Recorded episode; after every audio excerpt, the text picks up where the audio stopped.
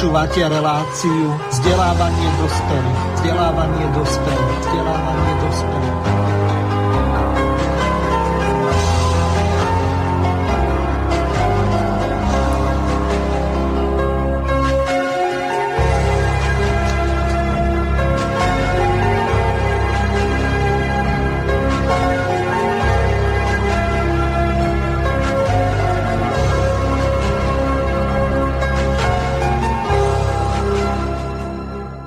Prajem krásne a príjemné popoludnie poslucháčom Slobodného vysielača. Od mikrofónu vás srdečne zdraví Miroslav Hazucha, ktorý vás bude sprevádzať reláciou vzdelávanie dospelých. V dnešnej relácii sa budeme s našimi hostiami, ktorých, vás, ktorým, ktorých vám o chvíľu predstavím, venovať výzve za zvrchované slovenské Slovensko Takže hneď v úvode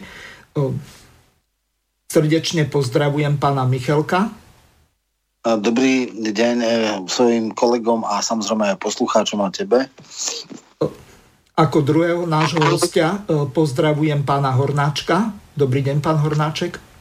Všetko dobré, dobrý deň prajem všetkým poslucháčom aj vám, ktorí budete so mnou zdieľať spoločne osud dve hodiny. Ďakujem. Máme tu aj dámu, ale urobil som to v opačnom garde, nie že nie som gentleman, ale z toho dôvodu, že pani magistra Margareta Višna, ktorej sa musím hneď v úvode ospravedlniť z toho dôvodu, že som prepočul jej meno. Takže tak ako som pani Margarete povedal, tak chybou bolo mojou, že som skrátka napísal do programu, že Mar- Marketa, takže ospravedňujem sa vám. Pani Višna, veľmi dobre by bolo, keby ste sa našim poslucháčom predstavili, lebo zrejme ste v Slobodnom vysielači po prvýkrát, takže máte slovo. Mm, dobrý deň, prajem zo Štúrova. Volám sa teda Margareta Višna, po slovenské Margareta, ale to je v poriadku. To, to meno, to sa môže stať. Ehm, pracujem v Matici Slovenskej ako riaditeľka Strediska národnostných vzťahov 3 roky. 7 rokov som v Matici zamestnaná, predtým som pracovala ako redaktorka pre rôzne médiá. Žijem, narodila som sa a pravdepodobne aj tu umriem v Štúrove. Ďakujem vám veľmi pekne.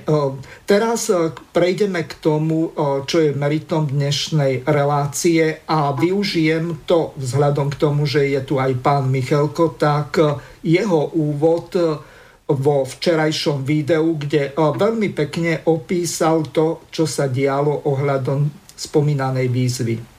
Začnem tým, že 11.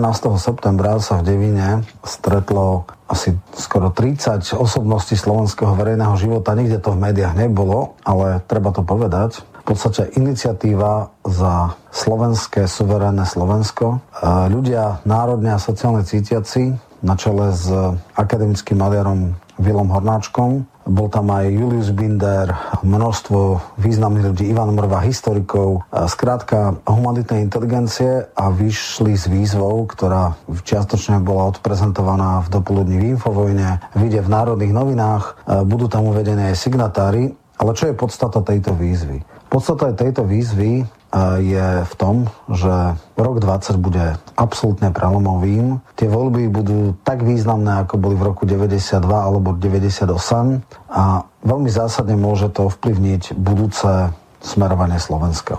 Základná informácia je, podporujte, choďte voliť a podporujte tie sily, pre ktoré je bližšie Bratislava, nie Brusel, nie Washington, nie povedzme aj Moskva. Čo ale najpodstatnejšie, je najvyšší čas odhodiť stranický egoizmus a ťahať e, za spoločnú vec. E, je tam výzva, aby sa lídry národných síl chovali zodpovedne. Samozrejme, to asi nebude celkom jednoduché v tom zmysle, aby kandidovali len tie subjekty, ktoré majú šancu prejsť do parlamentu. Ale minimum, čo je, minimum je, aby na seba neútočili.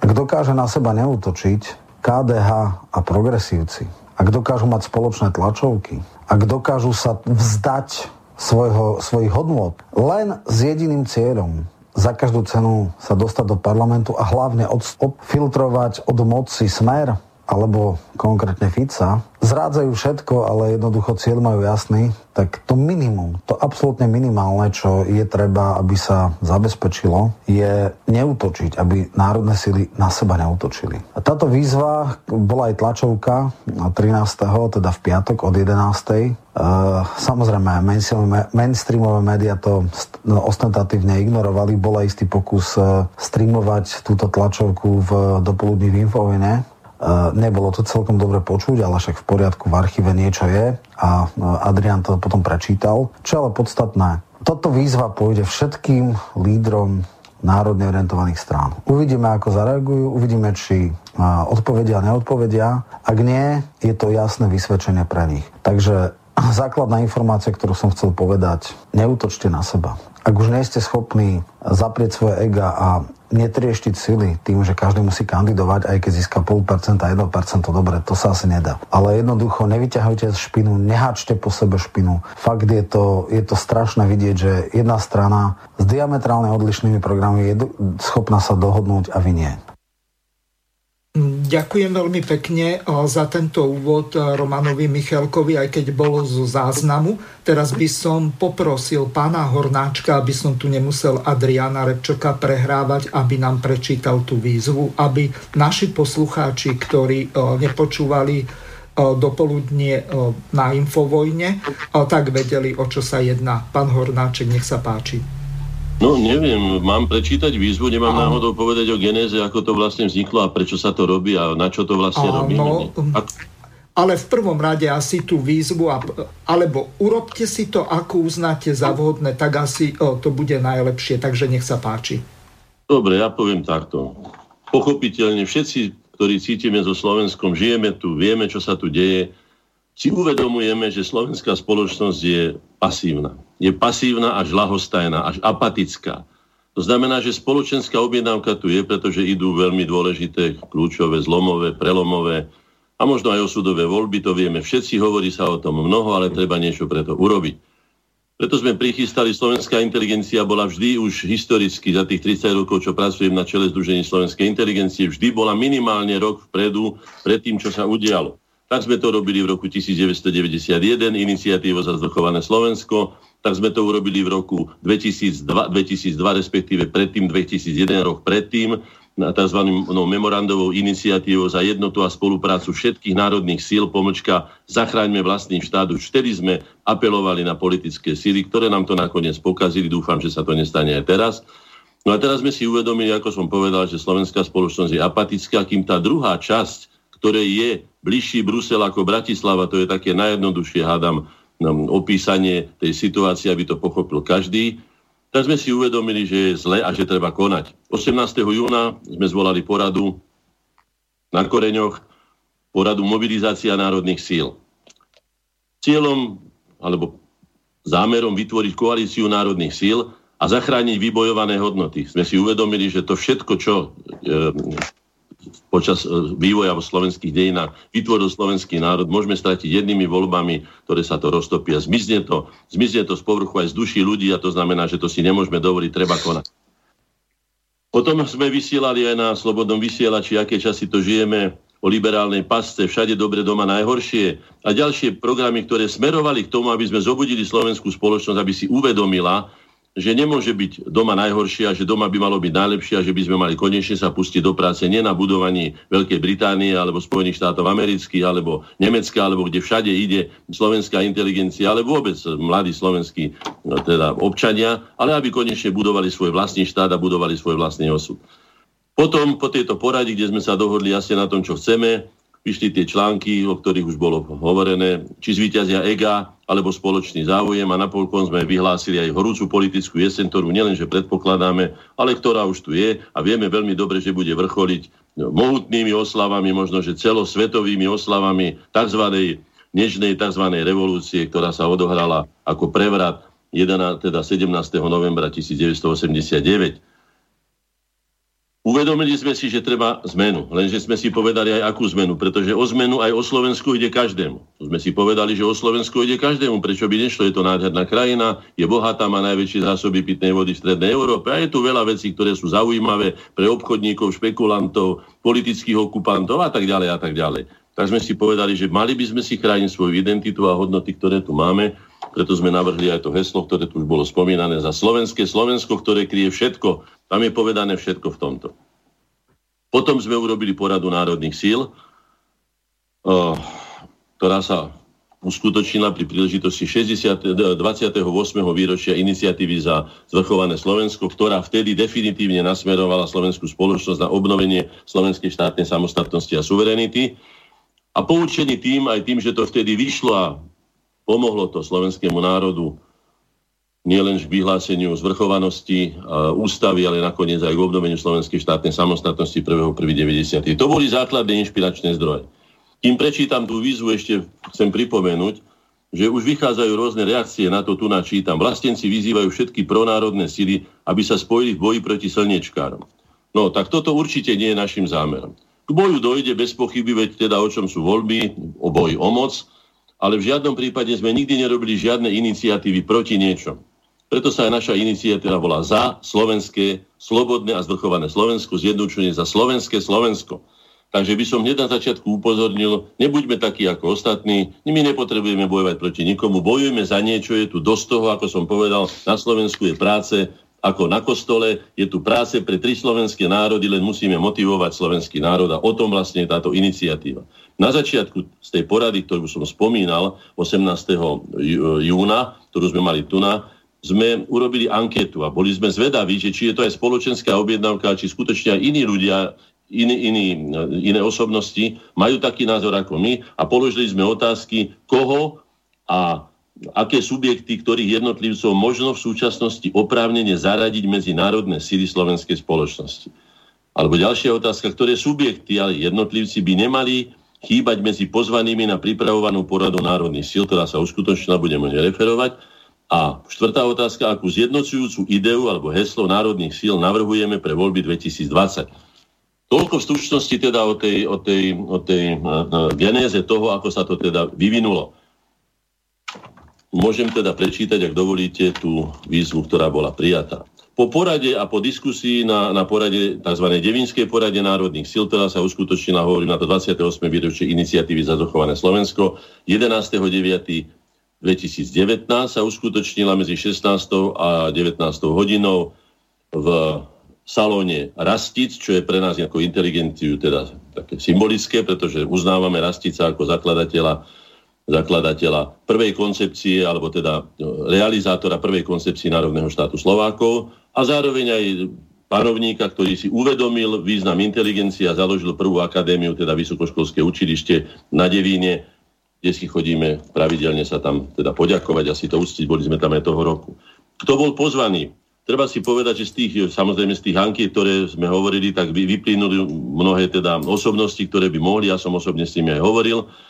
Tak môžem povedať, budem to čítať tak, ako som tam napísané, za, za pán Roman Michelko za výbory Združení slovenskej inteligencie, Margareta Višná za Združenia slovenskej inteligencie, René Pavlík za občianske združenie Rastic, profesor Jozef Zajac za radu osobností, Matej Mindár za Slovenské národné noviny, Ľudovič Števko za Slovenskú asociáciu novinárov, Edita Dírerová za Združenie slovanskej vzájomnosti, uh, historik Martin Lacko, um, historik Ivan Mrva, potom tu bol Jan Košiar, ktorý za, uh, myslím, že to je ústav dejiny kresťanstva, potom uh, tu boli ďalej Miroš Zverina, Zverina za, za Združenie Slavika, Viktor Timura, František Pohorele za, ako zakladajúci člen spoločnosti Korene, Bruno Čanády za suverenistov, Jan Super, Maro Smole za Maticu Slovensku, ako je správca a zároveň šéf slovenských národných novín a Adrian Repčok za, za Infovojnu. Čiže pomerne široký diapazon, samozrejme za Slovakiu plus pán Dudáš z Košic prišiel z celého Slovenska. Vyše 30, 32 osobností sa zúčastnilo tejto porady. No a teraz mám prečítať teda tú výzvu. Hovorím po diskusii, ktorá sa odohrala a zohľadnení pripomienok k základnému textu, ktorý sme pripravili, je konečné znenie výzvy nasledovné. Výzva slovenským občanom a politickým predstaviteľom. Demokratický, ústavný a kultúrny spôsob obnovenia slovenskej štátnosti 1. januára 1993 akceptoval celý civilizovaný svet.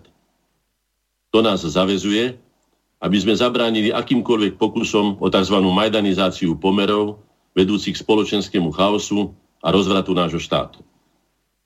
Vyzývame slovenských občanov, konkrétne tie národné síly, ktoré chcú zmenu k lepšiemu, a slovenské národno-štátne záujmy sú pre nich vždy dôležitejšie ako cudzie, na zásadnú zmenu svojho doterajšieho pasívneho postoja na aktívny a zapojenie sa do predvolebného zápasu národných síl v kľúčových, prelomových a možno aj osudových voľbách 2020.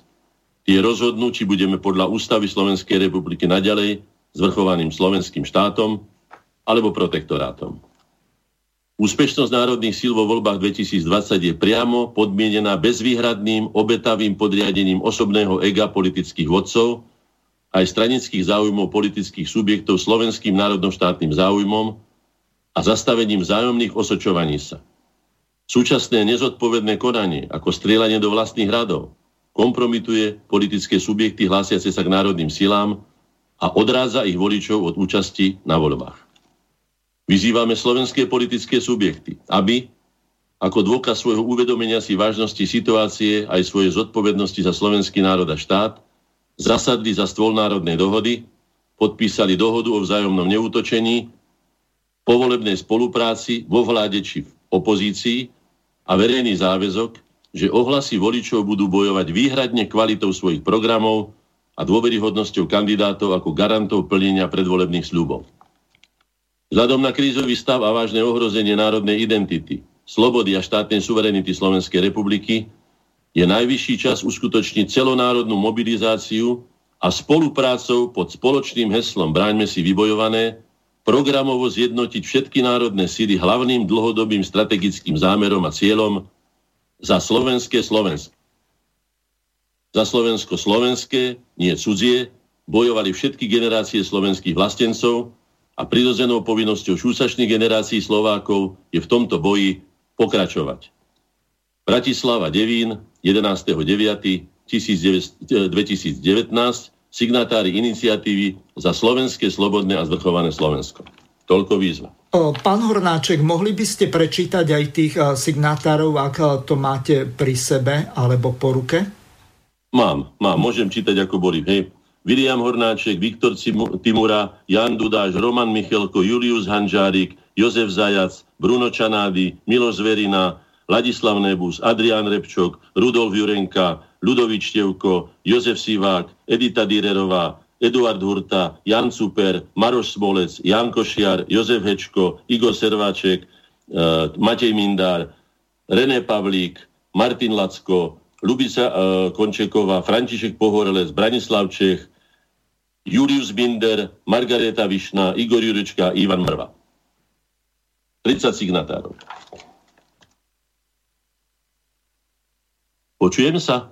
Áno, e, počujeme sa. Ja som myslel, že budete ďalej pokračovať, ale... Nie, 30, presne 30. Tak e, Dobre, úplne v pohode. Takže, e, čo sa týka týchto vecí, teraz by som dal slovo opäť pani Margarete Višnej Pani Višna, vy ste boli tiež nielen signatárkou, ale aj tou hovorkyňou, ak to môžem tak nazvať, pri tej tlačovke. Len ja som to síce počúval, lenže z toho sa nedá vybrať nič. To bola taká kvalita, že nakoniec to musel Adrian prečítať znovu takže vás a pána Michelka nebolo skoro vôbec eh, počuť. Eh, pani Višna, eh, dobre by bolo, keby ste našim poslucháčom povedali, čo vás vlastne k to viedlo, či to je len vaše profesné zameranie, alebo aj problémy na južnom Slovensku, to znamená v Štúrove, ktoré je v podstate polomaďarské, ak to môžem vôbec tak nazvať, a vás sa práve táto národnostná problematika spolužitia Slovákov a Maďarov najviac dotýka. Nech sa páči, máte slovo.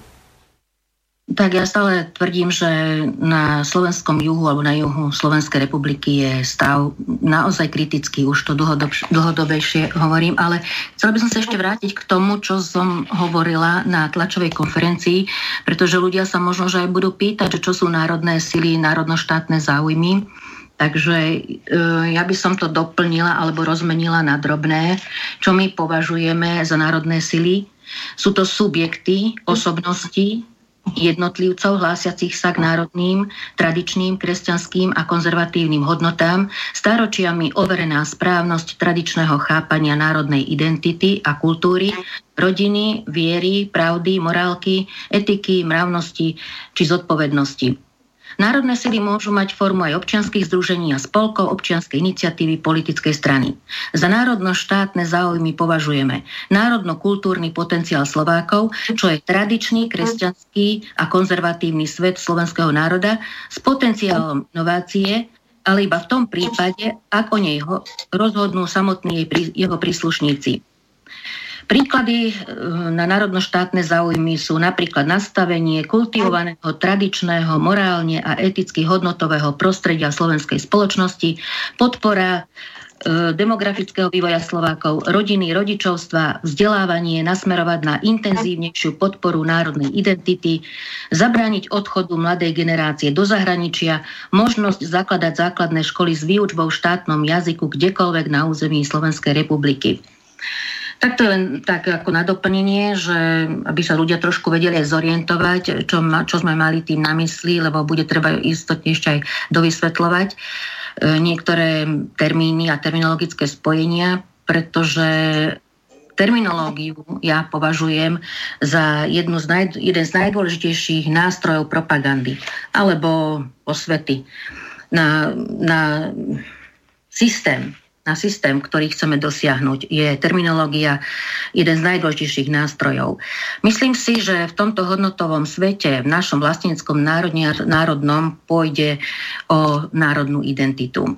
A tá je teraz mimoriadne ohrozená ani nevieme, čo vlastne je tá národná identita. E, národná identita sa aj ako legislatívny pojem, myslím, že iba v zákone o Matici Slovenskej sa spomína aj to v súvislosti so zahraničnými Slovákmi.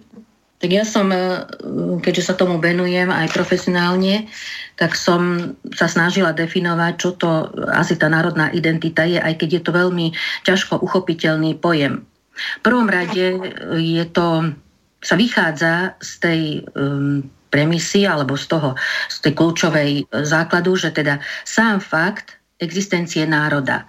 To, to je veľmi podstatný, e, podstatná časť, teda, že, je to, že chápeme národ ako, ako objektívny fakt. Je to územie, teda spoločné územie, územná celistvosť. V našom prípade je to Slovenská republika. Meno, spoločné pomenovanie, Slovák, Slováci, spoločný jazyk, slovenský jazyk, spoločná kultúra, normy, zvyky, symboly, hodnoty, a vedomie o týchto štyroch hodnotách, kategóriách, ktoré sa najviac prejavujú, alebo získava, to vedomie sa najviac získava vo vzdelávaní. Prečo to tak podrobne hovorím? Um, najbližšie v roku 2020, 2021 dôjde k, nové, k novej metodike sčítania obyvateľstva a to tzv. integrovanému sčítaniu obyvateľstva. Toto integrované sčítanie obyvateľstva už bude vychádzať práve z opačného chápania národu a národnej identity. To, je, to znamená, že nebude sa brať do úvahy, že to je, že to je uh, sám fakt o, ako objekt, na, objektívny fakt národ, alebo národná identita, alebo národnosť, ale je to len nejaký pocit momentálny, ktorý si ľudia môžu zvoliť dneska chcem byť, mm, ja neviem, Slovákom, zajtra Rusom alebo ja neviem, Čechom. Takže z tohto bude vychádzať to nové sčítanie obyvateľstva, ktoré bude, bude umožnené zvoliť si aj inú národnosť okrem slovenskej. Tuto je, toto považujem za dosť závažný problém alebo mm, rozpad, alebo, alebo tlak na mm, národnú identitu. Môžem prečítať také citácie z tej metodiky, pretože už ten zákon o sčítaní obyvateľstva je schválený a a teda bude ten, tento spôsob, táto nová metodika sčítania obyvateľstva. Čiže doposiaľ sme sčítovali obyvateľov tradičným spôsobom. Táto definícia, teda primordiálny model, bola E, založená na predstave, že národ je skupina ľudí, ktorá má exaktné definovateľné znaky, čiže jazyk, územie, hospodárskeho života, na zvláštnostiach tradícií národnej kultúry, na jednotnom národnom povedomí. V súčasnej dobe dominuje názor, podľa ktorého je národ skupina ľudí, ktorá má spoločnú etnicitu, subjektívny pocit zdieľanej spolupatričnosti. No a tento subjektívny pocit sa môže opierať aj objektívne prvky tento koncept vychádza zo, zo subjektivistického chápania, konštruktivistického a tak ďalej. To nebudem už tak do podrobností zachádzať. Čiže v tomto vidím ako nový rozpad teda tohto nášho hodnotového sveta, za ktorý teraz my chceme dávať, alebo dávame tu, tento apel uh, občanom. Čiže ja celý tento hodnotový svet vnímam prostredníctvom uh, jazykov zmiešaných území Takže k tomu sa potom dostaneme ako neskôr. Predpokladám, že pán Michalko chce teraz ešte asi všeobecne, všeobecnejšie hovoriť o e, tom politologickom smere, aby sme potom nezachádzali neskôr do tých podrobností. No, no. Môžem teda... To, nech sa páči, Roman môže smelo pokračovať uh, po pani Pani Višna povedala isté definície, samozrejme ona sa venuje slovensko-maďarským vzťahom a viac menej chcela dať apel na najbližšie čítanie ľudu, ktoré vieme, že z neho vychádzajú isté konsekvencie, právo mať dvojazyčné názvy a podobné a vlastne tie metodiky, ako sa, ako sa e, určujú, e, teda práva menšiny sa zmekčujú v prospech e, väčši, menšiny a stvrdšujú, alebo teda znevýhodňujú majoritné obyvateľstvo, aj keď práve na Slovensku sú vlastne ne, v niektorých oblastiach Slováci majorita, ale toto je iba jeden malý segment toho, čo sme chceli povedať. Určite najväčšou výzvou roku 20 je to, čo sa dneska deje a to, čo dnešná stará opo- a nová opozícia ako keby ukazuje, akým spôsobom bude uplatňovať moc, keď sa dostane k moci. Máme niektoré veľmi nebezpečné signály od e, prenasledovania za názor cez uh, absolútnu hystériu, cez programy, ktoré sú neslýchané typu spoplatnenie vysokého školstva, čo je v Saske, uh, masívna pripoistenie, nepripoistenie, ale masívna spolúčasť, zvýšenie spolúčasti pri zdravotných výkonoch, čo je tiež vlastne pravicový program, ktorý znamená možno až sociálnu eutanáziu, zrušenie všetkých balíčkov, ktoré sú zadarmo, to znamená či už Eh, stravného alebo cestovného, teda na železnici a eh, zase eh, hlásanie minimálneho štátu a podobných vecí, to je v tej ekonomickej oblasti. V tej oblasti názorovej je to ešte oveľa nebezpečnejšie. Už dneska veľmi silne nám vládnu falošné pravidla politickej korektnosti. Už dneska v akademickej sfére nie je možno mať žiaden iný alternatívny názor a ani si ho obhajovať, ani nemožno nejakým spôsobom slobodne bádať a ísť do hodnotovej alebo názorovej konfrontácie s jediným predpísaným názorom. A dnes e, máme veľké nebezpečenstvo, že to, čo dneska už funguje v veľmi pokrivených akademických vodách, bude aj na mediálnom priestore celoslovenskom. Skrátka, Eh, agresívna politika eh, ohľadne aj genderovej ideológie, aj ohľadne toho, eh, že niektoré normálne názory budú kriminalizované, ich nositeľia budú prenasledovaní. Toto všetko nám hrozí. Plus samozrejme uplatnenie konkrétnych politík. E, sú skrátka ľudia, ktorí sledujú aj politické strany, e, ich programy, ich vyhlásenia a e, ten rok 20 môže byť e, veľmi nebezpečný, môže to byť akési deja vu roku 98 alebo skôr ešte roku 2002. Toto si treba povedať ja aj v priebehu jesene, keď budú vychádzať programy jednotlivých strán, budem ich komentovať a budem hovoriť, čo by znamenalo, ak by sa skutočne naplnili.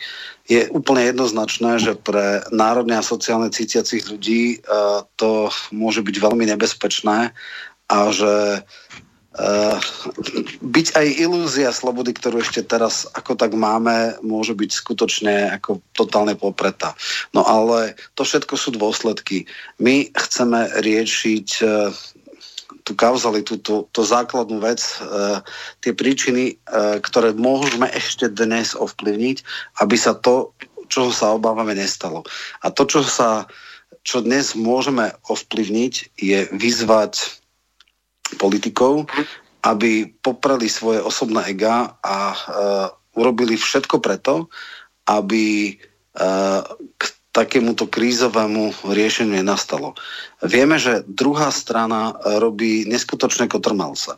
Spoločné tlačovky KDH s progresívcami, dokonca diskusia o spoločnom programe uh, sú veci, ktoré znamenajú absolútne popretie hodnot, z ktorých vyrastajú tie strany a vlastne absolútny podvod na voličoch, ale cieľ je jasný, za každú cenu e, zablokovať povedzme isté politické spektrum a aj na úkor zrady na voličoch dostať sa k moci. E, od, národ, od síl, ktorí si nominálne e, obhajujú nejakými hodnotami tradičný, teda tradičné kresťanské hodnoty uh, v kultúrnych otázkach sú, sú ako keby, že teda konzervatívni a majú istý sociálny rozmer v politike, tak od týchto strán a budú postupne a osobne štatutári všetkých týchto strán vyzvaní, aby teda tento pakt o neútočení podpísali alebo aby ho teda akceptovali, tak tieto strany môžu byť protiváhou toho, čo,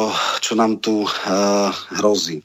Ja samozrejme sledujem politiku a nie som naivný. Uh, tá prvá časť, uh, konajte seriózne, konajte tak, aby žiaden národný hlas neprepadol, je nerealistické. Osobné ega niektorých politikov, byť aj mikrostrán, uh, sú tak silné, že nebudeme schopní zabezpečiť to, aby neprepadli nejaké hlasy. Ale tá druhá linka, ktorá je, keď už teda budete kandidovať, keď už budete rozbíjať tieto sily v poriadku, ale aspoň nehačte na seba blato navzájom, aspoň neútočte na so. Ak dokáže hlina s progresívcami neútočiť, tak dokážte to aj vy. Toto je základné posolstvo a uvidíme, čo. Je, každý má isté limity, každý má isté možnosti.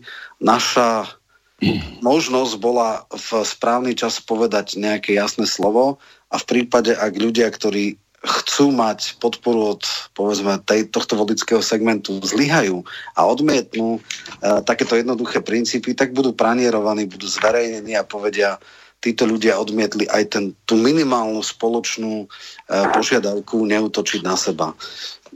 Toľko k tomu možno Vilo Hornáček by mohol ešte doplniť, lebo však on bol hlavný ideový iniciátor a myslím si, že po diskusiách sme to asi takto vnímali ale samozrejme možno sú tam ešte iné rozmery tejto výzvy. Nech sa páči, pán Hornáček. No, samozrejme, tomu je treba povedať, ktoré sú to národné síly. No tie, ktoré sú slovenské Slovensko, tie, ktoré sú bruselské Slovensko, alebo washingtonské, alebo nemecké, alebo kozmopolitné, alebo všelijaké, to nie sú národné síly, to si musíme byť istí a môžeme byť istí. Potom tie síly, ktoré chránia národné dedičstvo, Národné dedičstvo je našim významným príspevkom do kultúrneho dedičstva celého ľudstva. Prirovnal som to k lúke. Si predstavte, že na tej lúke, tak ako si to teraz predstavujú páni, ja neviem, z Bruselu, že bude všetko vysadené tulipánmi, pretože oni si majú, svoj kvet majú tulipán, oni, Holandiania a ďalší, ak. Ja sa spýtam, a čo? Konvalinky, rúže, ja neviem, snežienky, ostatných tisícky a tisícky kvetín, ako sú aj množstvo národov. To je obrovská, obrovské úsilie národov, aby sa vytvorili národom, aby si vytvorili vlastnú osobitú kultúru, svoj svetonázor, svoj vlastný jazyk. To je všetko obohatením ľudstva. Ja sa pýtam, akým právom títo experimentátori s ľudskou prirodzenosťou, ktorá už stála milióny ľudských životov, ich bolševické a všelijaké iné revolúcie a všetko, čo už napáchali, veľké tzv. veľké francúzske a neviem čo všetko, kde si dovolujú tú drzosť, že vnúcujú ľuďom to, čo nie je prirodzené. Ak sa niekto vytvorí ako národ, treba to rešpektovať. Je to tak, tak ako treba rešpektovať, že nejaká kvetina má svoje vlastné meno, svoju vlastnú farbu, vôňu a tak ďalej a ďalšie identifikačné znaky. Keď sme hovorili o tej identite, pani Višna to tam povedala, tak ja by som doplnil to. Čo je to vlastne identita, aby sme si uvedomili. Viete si predstaviť, čo je to strata identity? Skúste stratiť len občianský preukaz. Máte, majú právo vás, ja nemyslím, že do 36 hodín preverovať, či ste to vôbec vy, pod menom, ktorým ste sa predstavili, či vy ste vlastne vy. Takže to je len občianský preukaz, to je kúsok akéhosi dokumentu. Ale identita má ďaleko hĺbšie korene. Identita ako prirodzené a bytostné stotožnenie sa s menom, dejinami, kultúrou, spoločenstva, ktorého sme organickou súčasťou, tvorí podstatu najvlastnejšieho dedistva každého človeka, ale aj národov, aj v spoločenstve. Teraz si predstavte, že to, čo oni robia, my sme mali na to reláciu pána Zucha, volá sa to chaos ako stratégia. Toto je základná stratégia tých mocipánov, ktorých nie je tak veľa, samozrejme, aby si trúfli na celé ľudstvo, ale ak spôsobia chaos a ľudia sa sami pošlapú, vytlčú sa v, v, v občianských vojnách a iných nepokojov, to, čo vlastne sústavne provokujú, no tak potom oni vlastne budú stúpať relatívne na počte a budú ovládať, najmä teda tých oslabených, rozvadených a zdenávidených. Zoberte si, čo sa podarilo v Juhoslávii rozvadiť dva bratské národy, predovšetkým teda Srbov a Chorvátov na, na niekoľko desaťročí, možno že aj na storočie, pokiaľ tie hroby nezarastú, čo si vzájomne vyvraždili. Isté, že je to aj ich vlastná chyba. Ale uvedomte si, že tá identita niečo v sebe nesie, aj národnú pamäť, historickú pamäť, kultúru. Takže to si treba uvedomiť a nakoniec predstavte si takú absurdnú situáciu, keď niečo ste tam spomínali, myslím pani Vična, že budú nové akési také regule na to, ako sa máme hlásiť k národnosti. No. Ak sa ja prihlásim za Číňana, na čo budem mať podľa všetkého právo, sa spýtam, stanem sa tým Číňanom? No nestanem sa určite, ak sa prihlásim za Afričana. Stanem sa Afričanom? To je samozrejme, to je chaos ako stratégia. Treba si dobre pozrieť na tých ľudí, čo to robia, aj na tých hlupákov, ktorí schvalujú takéto zákony. Ja si myslím, že týchto hlupákov by sme ďalej voliť nemali, lebo keď si neuvedomia ďaleko siahle následky toho, čo sa vlastne urobí s ľudským vedomím, ako vykorenia ľudí, Samozrejme s cieľom, aby ich mohli o to ľahšie e, ovládať. Možno si spomínate na tú známú rozprávku, alebo teda báj grécku o tom známom, známom e, Atlasovi, ako teda zemskom obrovi, ktorý len dovtedy bol silný, pokiaľ bol spojený so zemou, so svojou matkou. Ak už zdvihli zo zeme, ak bol niekto taký silný, zdvihol ho, stratil svoju silu. A o to tu presne ide. Skúste vytrhnúť ktorémukoľvek, alebo odrezať ktorémukoľvek stromu alebo rastline korene. Je bezvýznamná je bez identity, nepatrí nikomu, je len odsúdená na živorenie a veľmi rýchly zánik. A o to tu ide. Už jediné, čo stojí týmto pánom, čo idú robiť obrovský ďalší experiment, ako som už povedal, s tými svojimi revolúciami, idú robiť aj s tým, že nás idú zbaviť identity. Veď už jediné, čo im zavazia, to sú štáty a národy. Ak nás bavia identity a my na to pristúpime a naši predstavitelia, teda dajme si veľký pozor, koho budeme voliť, nielen aké budú mať programy, lebo oni môžu mať aj programy, ktoré budú veľmi proslovenské, ale pozrime sa, aké majú charaktery. Ako sme ich sledovali 10, 20, niektorých aj 30 rokov v politickom živote. Či sú ochotní sa nechať kúpiť za nejaké výhody, ako pán Figel alebo iní v tomto, v, v Európskom parlamente, alebo za iné brebendy, naši ministri zahraničia, naša pani Šmeglerová a tak ďalej, ktorí potom dostali za to, čo tu napáchali na slovenskom národe, dostali veľmi bohaté odmeny zo spoločného, potom tzv. európskeho. Aké je to európske? Veď to sa musia poskladať európske národy na to, aby tam boli nejaké peniaze. Veď to nie je výrobná organizácia, ten moloch e, byrokratický, v, ktorý stojí miliardy e, v Bruseli. To musí niekto zaplatiť. Mali by sme si dobre pozrieť na to, koľko peňazí do toho spoločného mesta dáme a koľko sa nám v tzv. neviem, ako sa to hovorí, tie, tie príspevky, alebo štruktúrále fondy, alebo neviem, čo nám potom láskavo dajú na to, na čo si oni e, rozmyslia, čo je pre nich výhodné a možno, že aj pre ich firmy. Máme si dať veľký pozor na tých, ktorým skutočne je bližší Brusel alebo čokoľvek cudzie ako to, čo je naši, naše. Aj tie cudzie ideológie. Nech nám niekto povie, či je možné, aby dvaja muži mali dieťa, alebo dve ženy mali dieťa, splodili teda dieťa a potom sa spýtame, veď vidíte, že Európa vymiera. Tu hovoríte o nejakom záchrannom projekte, hovorí sa, aby sme si sem doviezli Afričanov či Azícov, lebo my nie sme schopní sa plodiť. Ale áno, my sme schopní, ale nemáme tu dostatočne propagovanú rodinu ako takú. Dokonca je zaznávaná. Hovorím, vytvárajú sa rodiny, ktoré majú rovnopohlavných dvoch partnerov a tie dostanú do opatery akési normálne dieťa a čo z neho môžu vychovať. Dieťa ako čistý papier, bude kopírovať presne to isté, čo uvidí u tých dvoch chlapov, ktorí ho budú vychovávať, lebo tie dve, dve ženy, ktoré ho budú vychovávať. Tak predovšetkým by sme mali, aby sme si zachránili národnú identitu, do ktorej patrí aj naša národnosť, naše národné korene, národná kultúra, historické vedomie, kultúra, to všetko, jazyk, aby sme si to zachránili a prečo by sme to mali kvôli nejakým experimentátorom strácať. Takže pozor na, tú, na, tú, na ten chaos ako stratégiu. Tak tej pozitívnej diskriminácii sa rád vyjadrím o tom, že áno. Pozitívna diskriminácia je eklatantným popretím základného princípu demokracie, že väčšina rozhoduje a menšina sa prispôsobuje. Takto funguje aj v americkom senáte či kongrese, takto funguje vo všetkých zastupiteľských alebo iných zboroch všade na svete, kde sú demokratické, že väčšina rozhoduje. O tom sa bojuje nakoniec aj o voľbách. Alebo by sme to mali urobiť tak, že keď teda prehráme voľby, na čo by sme potom šli? Prehráme voľby, budeme u totálne bezvýznamnou menšinou, my národné síly, ale budeme rozhodovať. No ale vtedy to už platiť nebude. Oni takí hlupáci nie sú, to len radia nám, ale sami sa riadia presne tým, čo im vyhovuje. Takže dávajme si veľký pozor na tých ľudí, ktorí sa tvária, že robia nejaký nový svet, pretože aj Hitler chcel novú Európu. Treba si prečítať jeho prejavy. Chcel novú Európu a rozpráva, že on nikdy vojnu nechce. Že už má dosť tej prvej svetovej vojny. A rozpútal ešte horšiu. Takže pozor na reči a treba si dávať pozor na ľudí a sledovať ich konkrétne skutky, ktorými sa už prejavili skoro všetkých tých hlavných lídrov, ktorí sa postavia do tohto zápasu, už poznám. Takže pozor na nich. Táto nová metodika sčítania obyvateľstva podľa mňa e, nesie veľké riziko manipulácie s národnou identitou. Tam bude veľký priestor na tú propagandu a ktorá propaganda bude silnejšia, k takej národnosti sa budú obyvateľia prihlasovať. Keď ste hovorili, pán Michalko, o, te, o tom prepade hlasov, ja som vypočítala, že asi 40 tisíc hlasov v Žilinskom, Trenčianskom a Prešovskom kraji vo voľbách do Národnej rady v 2016. Slováci volili 40 tisíc hlasov Slovákov, e, teda hlasovali za stranu menšinovú Maďarskú most. Tak teraz sa naozaj pýtam samej seba, že naozaj ľudia nerozumejú, aká je tu situácia, alebo aké boli pohnutky alebo motivácie. Čiže my aj toto bude našou úlohou mm, prezentovať tento aktuálny stav, situáciu na jazykovo zmiešaných územiach. Lebo naozaj, že katastrofálne vo všetkých týchto kategóriách národnej identity. A slovenský juh predstavuje jednu tretinu územia. Je to 3 milióny do 3 miliónov obyvateľov.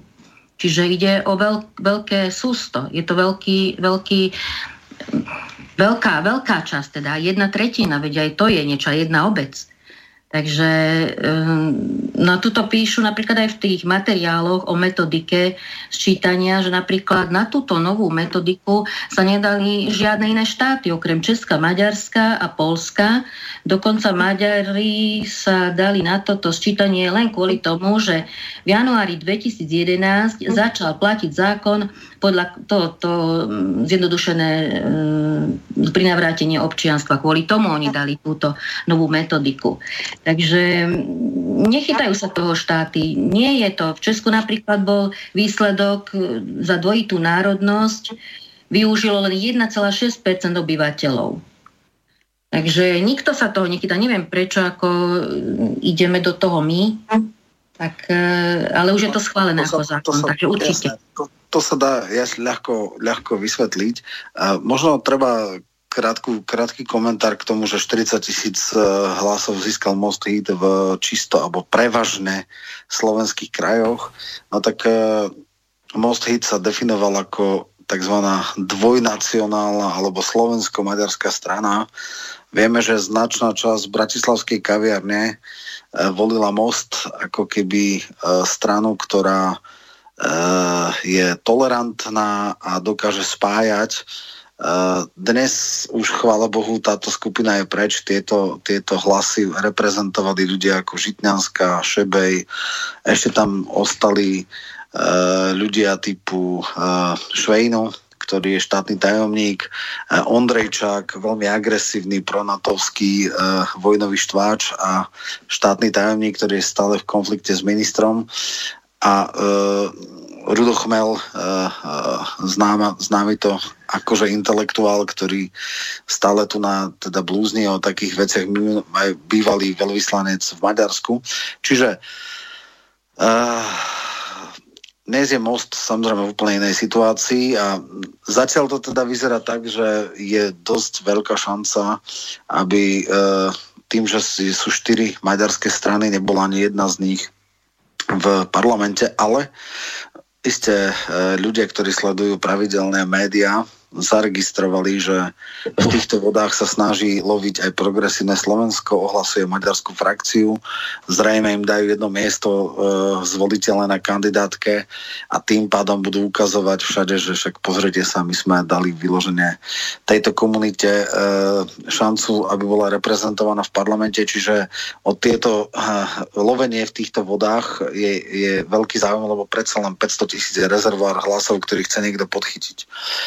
Ďalšia vec je, že samozrejme množstvo vecí by nikdy nebolo presadených, ak by most nebol vo vláde. E, takže aj tá metodika bola len vďaka tomu, že most má vládnu e, exekutívu alebo participuje na nej a majú možnosť ovplyvňovať vlastne prijatie e, tak, aby to dokázali pre svojich voličov predať nebyť mostu hit, nikdy by tak neskutočný právny paškvil ako zrušenie amnestii neprešlo a, a je to veľké zlíhanie Fica, že na niečo také vôbec e, pristúpil.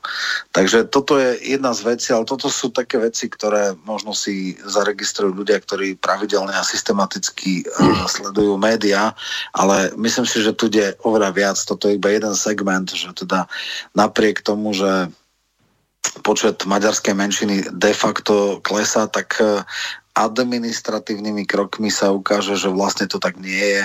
Znižia sa kvórum na to, aby si udržali dvojazyčné názvy. Vieme, že parcelovanie územia alebo značkovanie územia ďalej pokračuje. Vieme, že v tomto volebnom období pribudli dvojazyčné tabule aj na, nielen na začiatku a konci obce a že veľkosť oboch tabul je identická, nejako to bolo predtým, ale že dokonca už aj uh, železničné stanice sú takýmto spôsobom klasický salamová metóda, klasický model vykolikovania si územia uh, a my v podstate na tieto provokácie nie, nie sme schopní reálne uh, odpovedať a naopak tomuto tlaku ustupujeme. Ale ako to podal William Hornáček, uh, toto rozhodne nie je tá najzásadnejšia vec. Jedna z zásadných isté, ale to, ako ideológie nám tu tlačia, to, že vlastne uh, mediálny mainstream je neskutočne agresívny, už dneska škandalizuje a prenasleduje ľudí, čo môžeme očakávať, keď dostanú aj výkonnú moc. To je to najnebezpečnejšie. Dneska títo ľudia, dneska denník N, Smečko, ak má niekto iný názor, tak z neho urobí e, v najlepšom prípade hlupáka alebo ešte horšie xenofóba, e, protofašistu, fašistu, nálepkuje sa. E, máme tu už aj teda isté prvé judikáty, prvé absolútne škandalozne rozhodnutia súdov. Čo urobí táto partia, keď bude pri moci a bude ovládať všetky páky výkonnej moci. To je to najnebezpečnejšie a to by malo uh, pôsobiť veľmi, veľmi mobilizačné a zároveň na druhú stranu, na tých, ktorí tomu chcú zabrániť, zodpovedne. Kiež by lídry národných strán no, niečo ako zodpovednosť mali zo svojej výbave. Uvidíme, ako to bude, uvidíme, ako bude, budú reagovať na, na tieto výzvy. Roman, no. Mm, moment, pán Hornáček, aby sme sa ďalej e, posunuli v tejto relácii, ja tu mám pripravenú jednu takú ukážku e, z toho dôvodu, že včera, ak si dobre pamätám, tak e, bolo zverejnené jedno video, možno, že bolo nahraté v sobotu.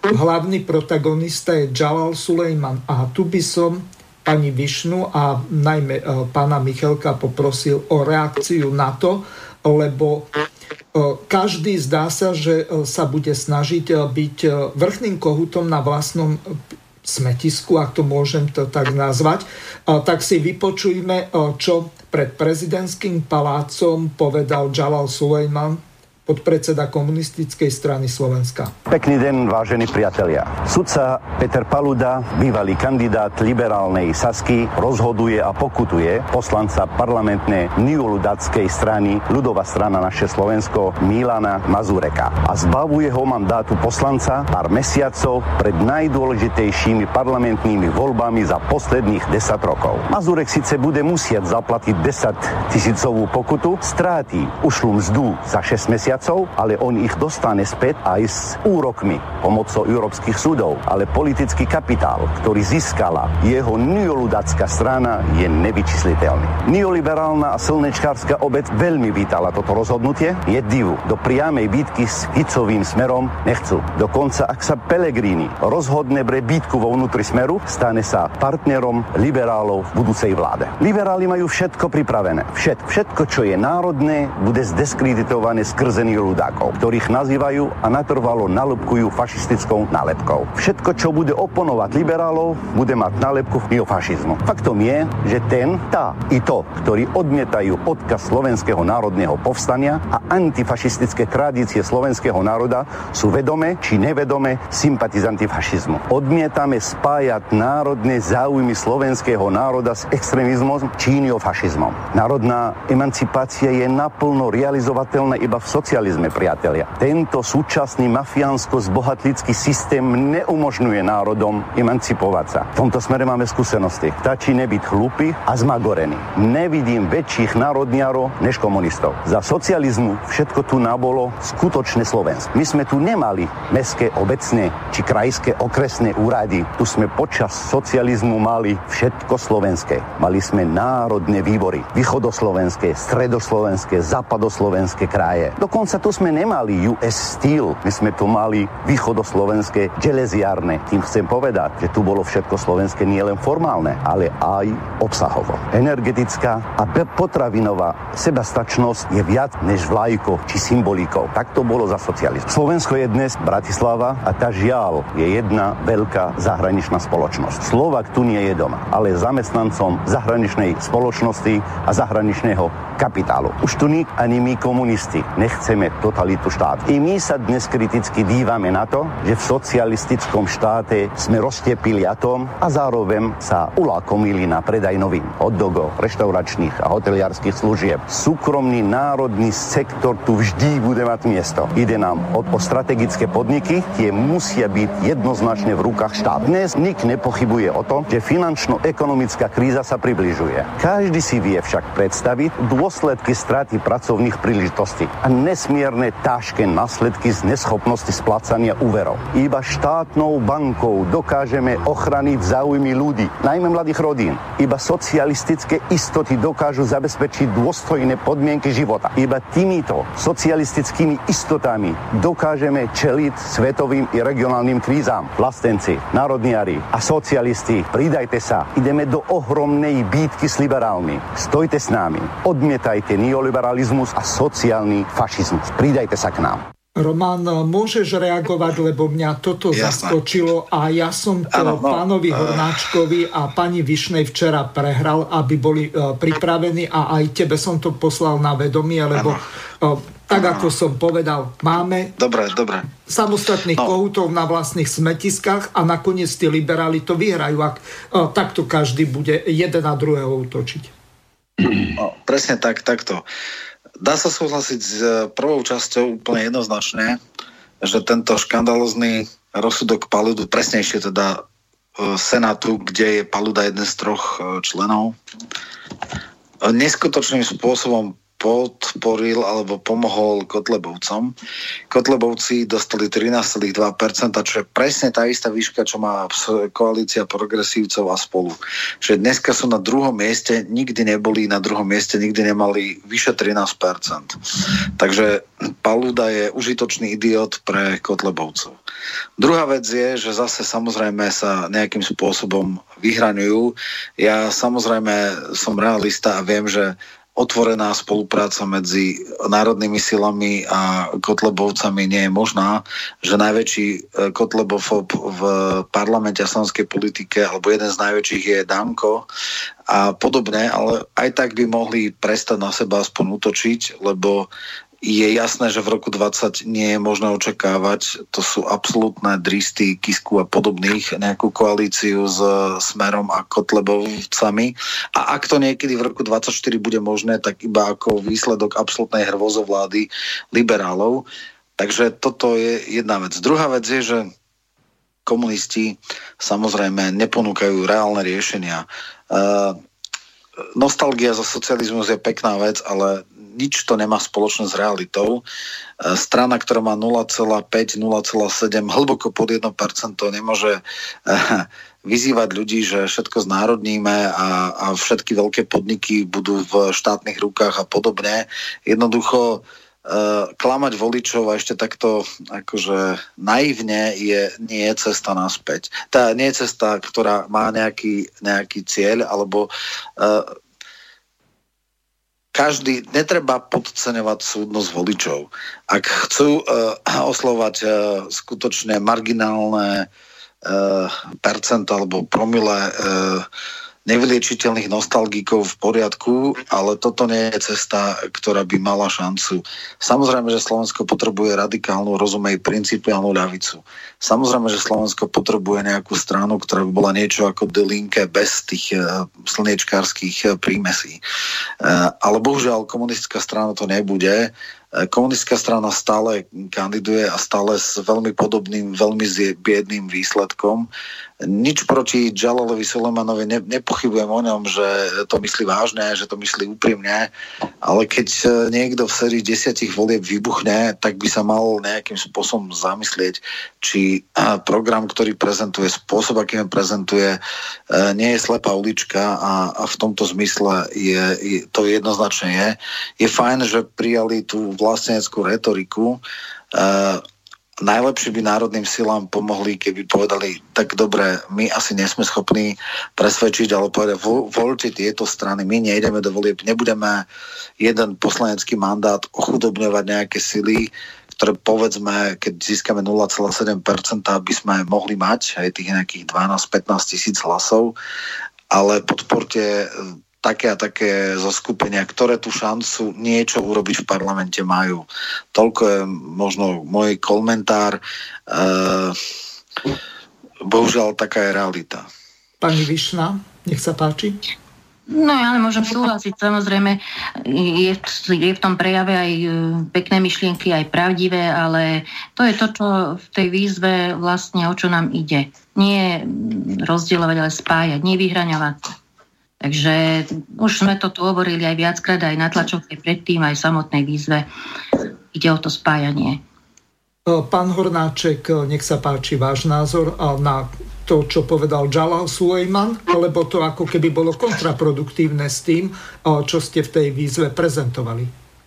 Ja sa snažím vzhľadom na svoje životné skúsenosti vychádzať z toho, čo sa mi overilo. Môžem povedať, že v Národnej rade, keď ako poslanec sme hlasovali teda o zákonu proti komunistickom odboji, tak som sa zdržal, pretože sa tam hovorilo o tom, že komunistická strana by mala byť zloč- vyhlásená za zločineckú organizáciu, mali by byť potrestaní, neviem čo všetko.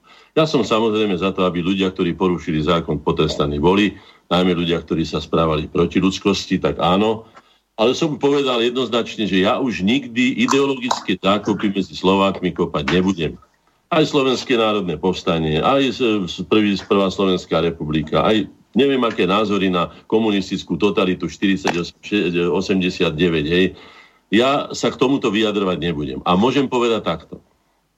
Vlastne pre slovenský národ, ktorý je vo veľmi ťažkej situácii, je v podstate jedno, či tí, kto ho dostanú z tohto závozu, z tejto prekernej situácie, ohrozujúce, ako sme povedali, jeho identitu, zvrchovanosť a štátnu, štátnu samostatnosť a suverenitu, či to budú lavičiari, alebo to budú pravičiari, či to bude taký či onaký program, dôležité je, aby ho dostali von. Podľa môjho názoru by bola ideálna spolupráca, pretože takisto ako keď povedzme idú, ja neviem, horolesci na, na, na nejaký vrch, tak si vzájomne pomáhajú, hej.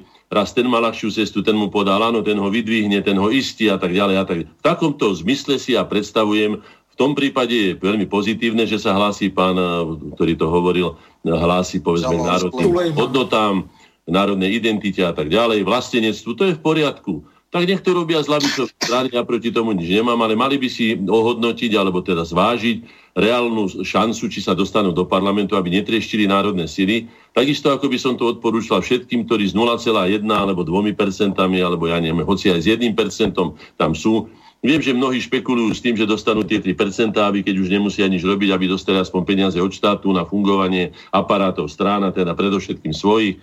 Tu vypočítavosť by som zahodil momentálne. Preferoval by som obetavosť kde sa musí obetovať nielen to spoločné, teda to osobné ego, to, ten egoizmus, to sebectvo, povedzme vodcov, ale aj obetavosť normálna ľudská, obetovať svoj voľný čas, obetovať, ja neviem, svoju energiu na to, aby sme robili osvetu týmto veciam a povedali, o čo ide tu v identite, o čo ide, ja neviem, v národných hodnotách, čo sú to kultúrne hodnoty slovenské, čo je to historické dedictvo, čo je pravda o slovenských národných dejinách? A tak ďalej a tak ďalej.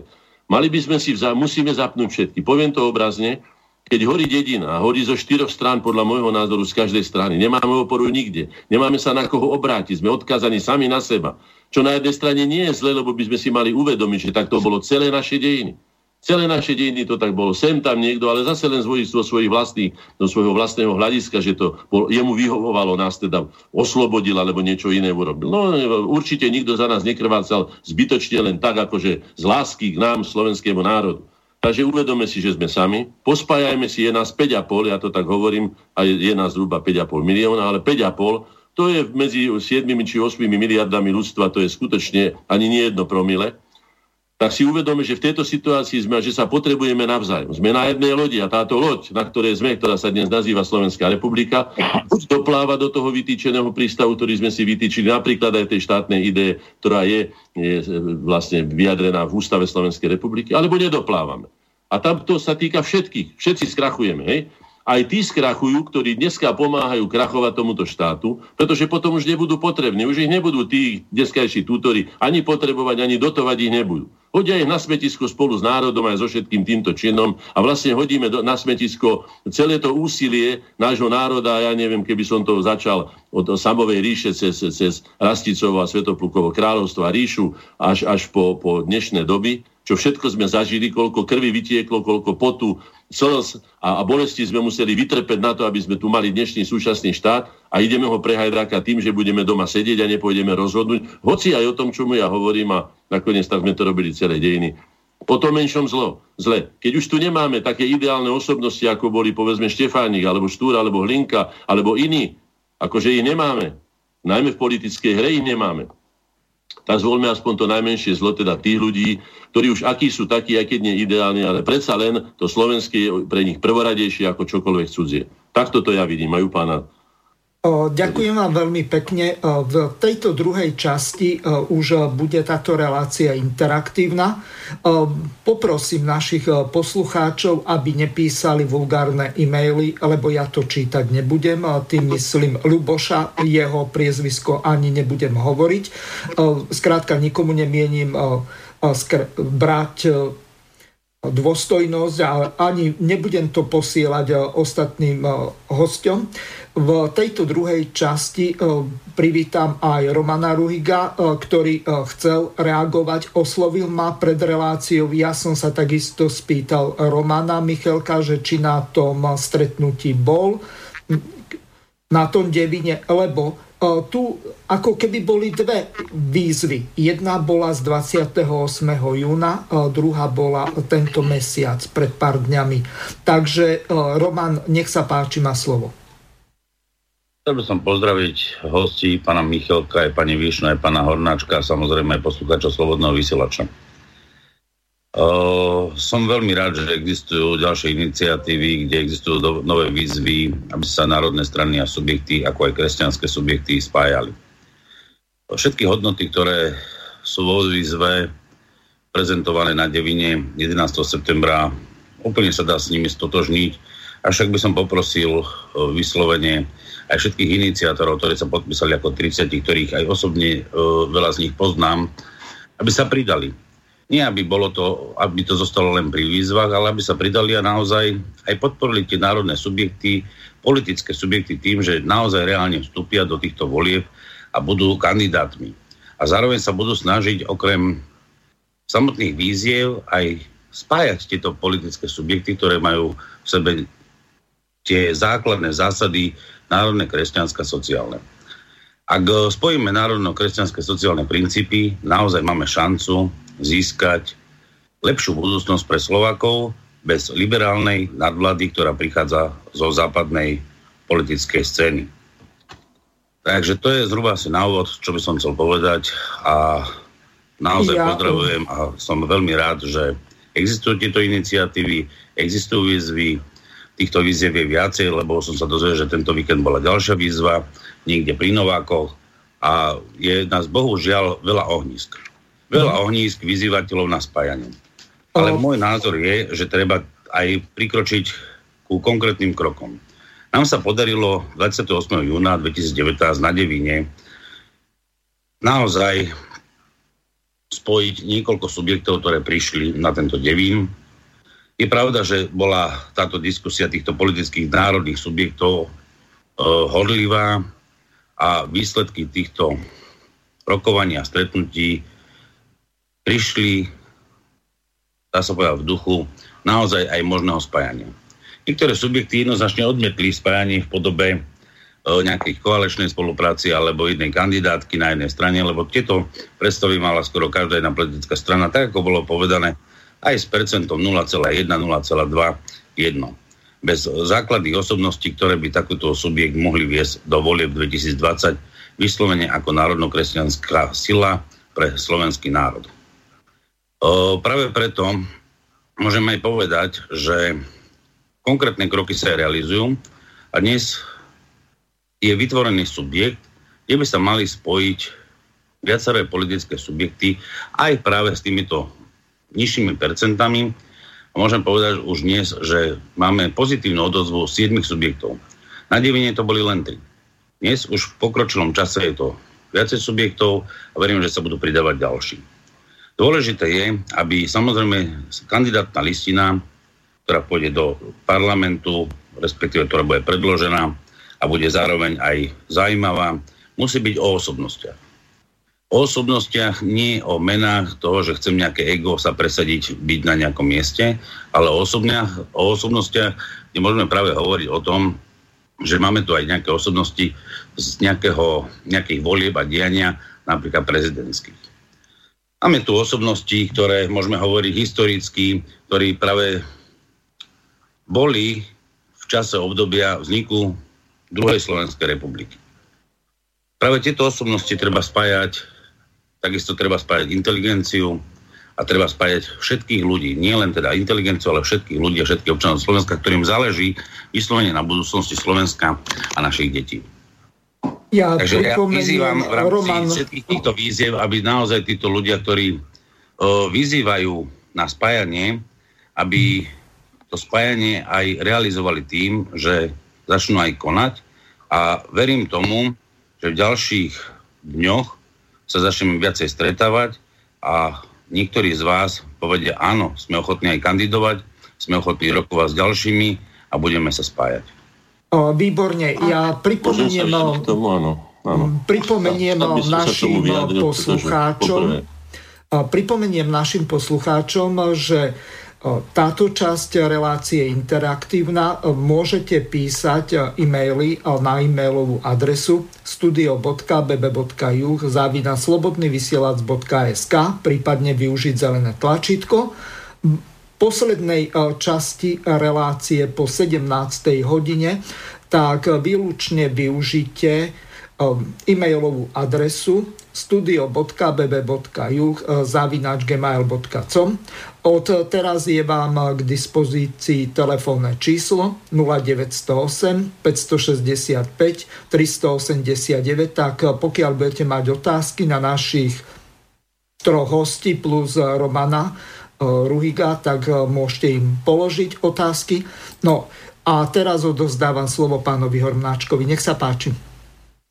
No predovšetkým, ja som čítal genézu toho, že teda sme si urobili e, sondáž a prieskum, či je to spoločenská objednávka, či je to potrebné. To som povedal, že sme to urobili už 18. sme sa stretli 18. júna a sme si povedali, čo ideme robiť. Citujem, čo je napísané v programovom vyhlásení SSI Korene z mája roku 1990. Podľa toho sa správame už 30 rokov. Budem citovať. Podporovať národné projekty v programoch jednotlivých strán a hnutí a zbližovať ich snaženia od 4 zo 6, ktoré tam boli. Takže podporovať. Čiže konáme presne tak, ako sme si predsavzali a robíme to stále. Keď sa stretli určité síly na Devíne a neboli sme tam pozvaní, nevedeli sme ani o čo ide, neboli sme ani oboznámené, ale zdedukovali sme z toho, čo potom vyšli tie výstupy, že ide o politické subjekty v poriadku. Ak ide o politické subjekty, my nie sme politickým subjektom, takže sme združeniami slovenskej inteligencie, tak sme si povedali v poriadku. My máme svoje povinnosti, oni pravdepodobne to odhadli takto, neboli sme pozvaní, takže nemáme čo do toho hovoriť, tak sme si povedali, povieme my a povieme pre celú spoločnosť a preto sme oslovili aj občanov Slovenskej republiky a zároveň aj politické subjekty v jednom, v jednom samostatnom vyhlásení, spoločnom vyhlásení. Takže to len toľko, aby sme si boli na čistom, že prečo sa to odohralo a prečo povedzme aj pán Ruhing alebo niekto iný neboli na tej devinskej porade.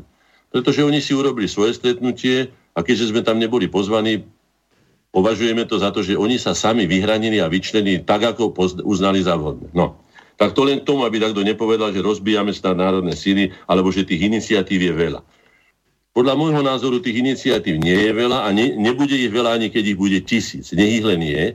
Ale potom je dôležité, aby sa prijala autorita tých, ktorí už niečo pre Slovensko urobili, niečo znamenajú, majú určité meno a podriadili sa tomu programu, ktorý je najživotaschopnejší a ktorý odhadneme spoločne, myslím, že by sme mali urobiť no spoločné sedenie, za najživotaschopnejší a pod ktorým by sme mali ísť všetci. Pretože voľby sa nebudú odohrávať iba pred urnami, voľby sa budú odohrávať a už sa odohrávajú dávno predtým pán Kiska, tak ako mal vycapené plagáty, už ja neviem, keď bol mal byť prezidentom, ja som ani nevedel, kto je to Kiska, ani žiaden dobrý aniel, ale už ich mal rok, tuším, vycapené predtým, ako teda kandidoval, čiže porušil evidentne zákon, tak už aj teraz tá jeho vydarená pani, ja ho ani nepoznám, to je, neviem, nejaká poslankyňa tam je, ktorá chce vrácať majetky, ktoré boli protiprávne, neviem, nejakým spôsobom, zrejme myslí aj úžedníckým spôsobom, neviem, prečo nehovorí o pánovi Kiskovi, ale to už je ich problém. Takže už sa kampaň začala. Tá kampaň sa bude odohrávať na všetkých úrovniach. A my sme si zobrali tú úroveň, a to je osveta a nakoniec aj vysvetľovanie tých pojmov, ktoré sú tam, napríklad aj tej identity, o ktorej sme hovorili. Čo, čo to idete stratiť? Keď no tak stratím identitu, no tak to sa nedá ani jesť, ani piť, ani nič to nie je. Nedá sa s tým nič zaplatiť, no čo tam, identita, hej? Identita je podstata našej podstaty, to by sme si mali uvedomiť a to treba ľuďom vysvetliť. Čiže každý budeme mať svoje úlohy. Aj tí, čo pôjdu do, priamo do politického zápasu, aj tí, ktorí budú robiť osvetovú činnosť alebo, alebo vysvetľovať teda jednotlivé pojmy.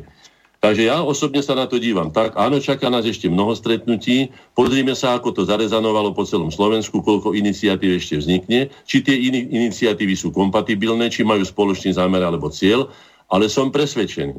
Ale nemusí to tak byť, je to moje presvedčenie zatiaľ, alebo naše spoločné presvedčenie, preto sme dali, že to spoločné heslo za slovenské Slovensko je jednotiace, nikomu nič nebere, nikomu nič nekrivdí, na nikoho neútočí. Je to celkom prirodzené, tak ako za české Česko, za polské Polsko, alebo za, ja neviem, ruské Rusko, či nemecké Nemecko, tak aj za slovenské Slovensko. No, že to by nás mohlo spojiť a preto sme to navrhli. A takisto je to druhé heslo, bráňme si vybojované, pretože je tu skutočne e, vážne ohrozenie všetkých hodnot, ktoré všetky generácie Slovákov, a nielen Slovákov. Je tu ohrozenie identity aj Francúzov aj Nemcov, aj kadekoho iného, všetkých národov, už sme si to povedali, to znamená, že tieto dve hesla navrhujeme. Ak má niekto lepšie, budem len rád, ale musíme sa pod niečím zjednotiť aj spoločne, nie pod každou vlastnou korubou.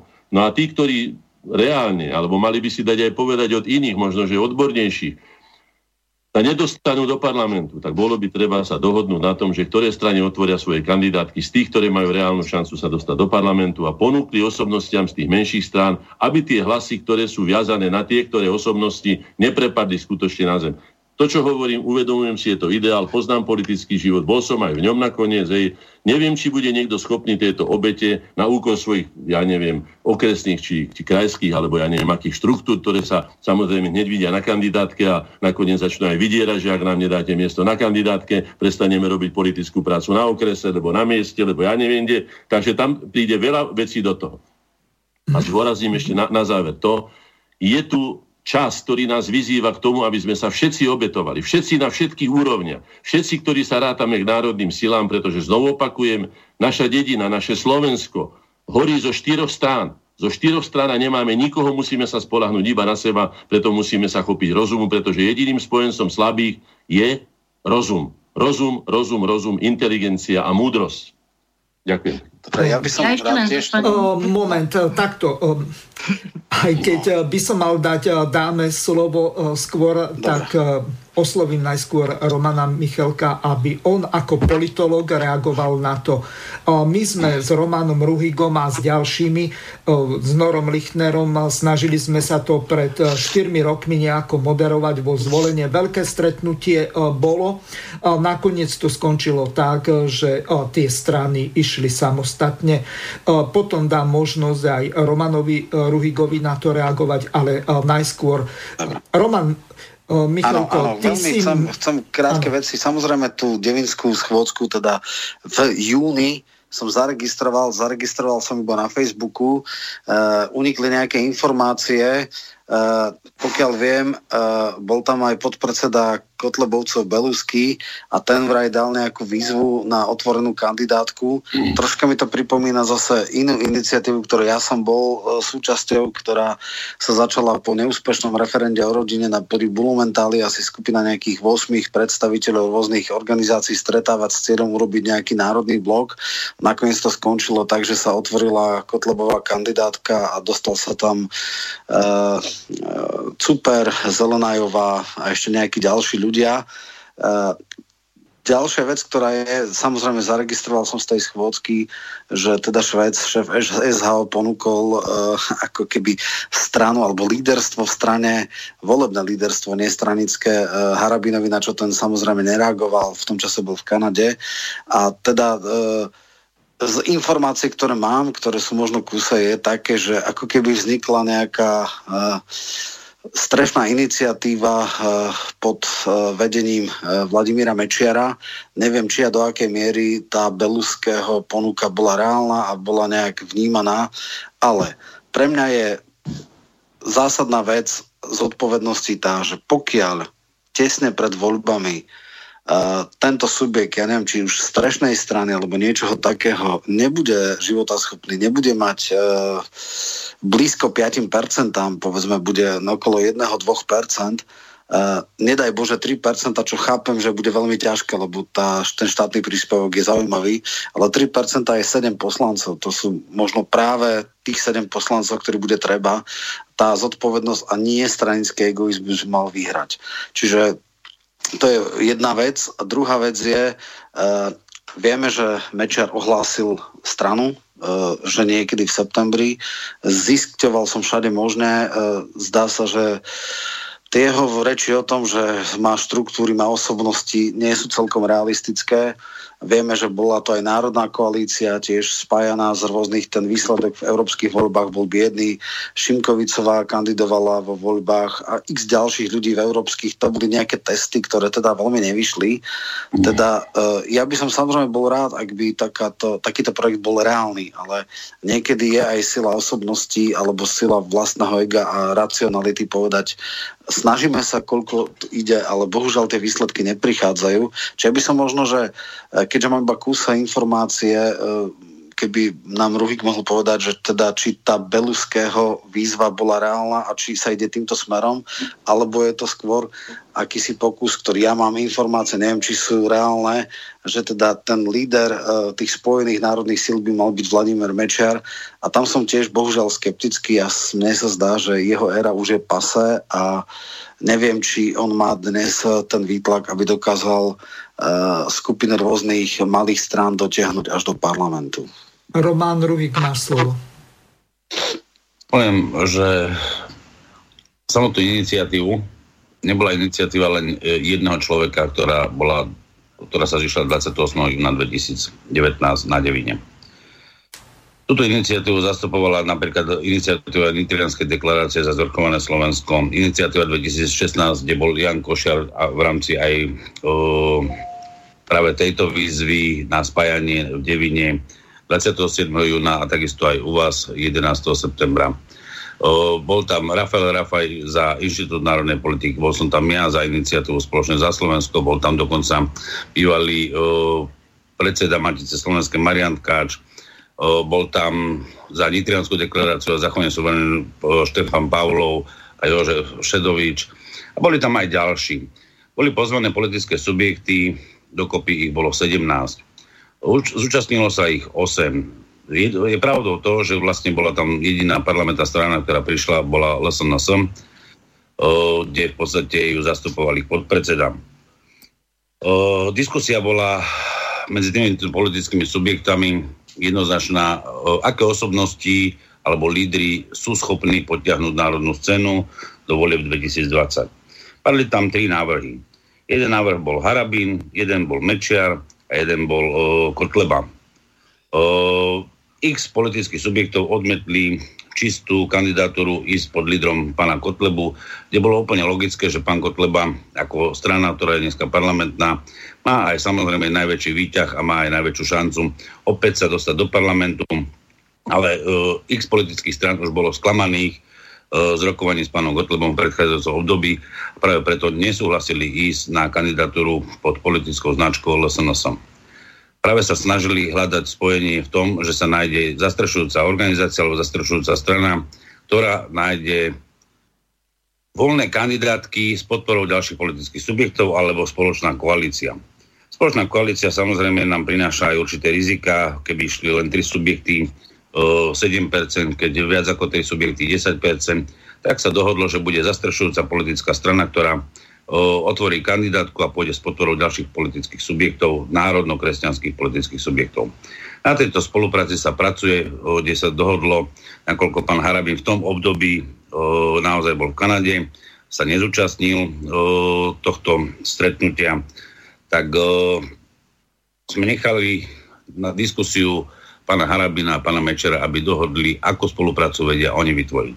Jednoznačne sa povedalo, že nikdy nepôjdu proti sebe momentálnom stave s tým, že pán Harabin ešte oslo, o, vyslovene neodal smer, akou formou pôjde do volieb 2020.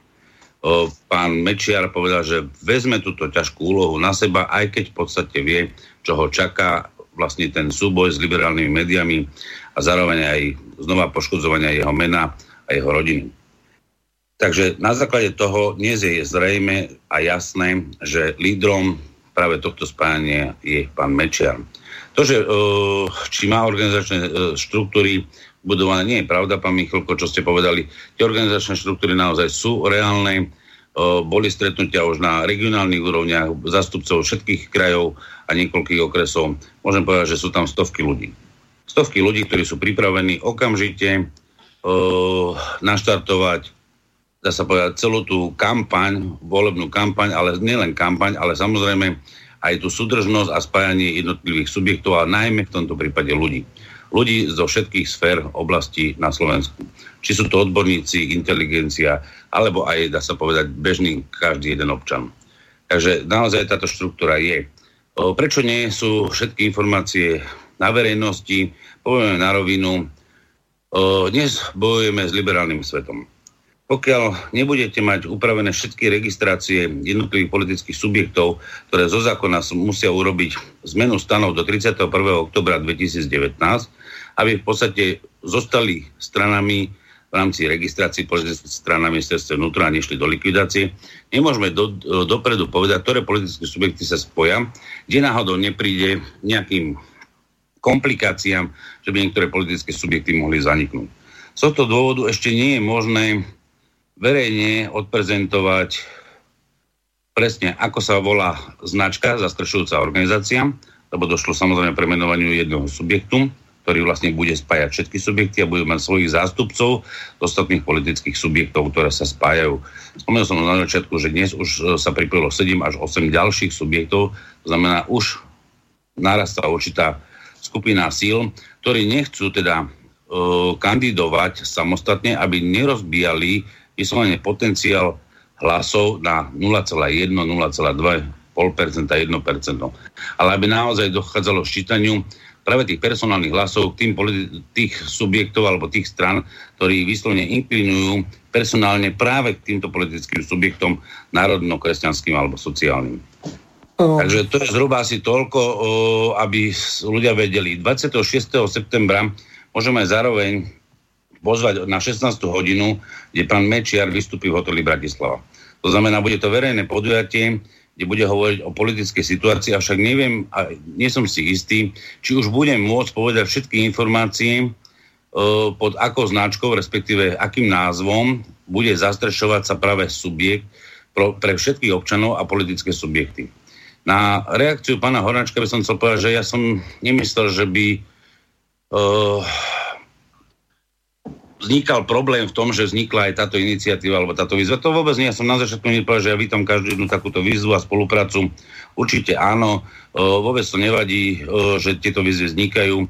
A to, že e, možno ste neboli pozvaní, neberte to vzlom, boli pozvané naozaj politické subjekty, lebo do parlamentných volieb a do tohto súboja môžu ísť len politické strany ani občanské združenia.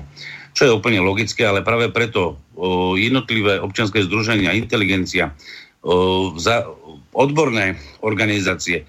My chceme, aby práve títo ľudia naozaj vstúpili na túto jednu spoločnú silnú kandidátnu listinu, kde môžeme urobiť tú skutočnú cestu prospech naozaj, ako vy hovoríte, Slovensko-slovenské. To je to najdôležitejšie, čo si, myslím aj ja. Preto napríklad je naša iniciatíva, ktorá vznikla už v roku 2014 či 2013, sa volala Spoločne za Slovensko lebo chceme mať Slovensko slovenské. Ďakujem, Roman. Prišla nám otázka od poslucháčky Zuzany, píše nasledovne. Dobrý deň prajem všetkým. Je už polovica septembra preč a žiadna pronárodná voliteľná strana zatiaľ nevznikla. Ja osobne nemám koho voliť.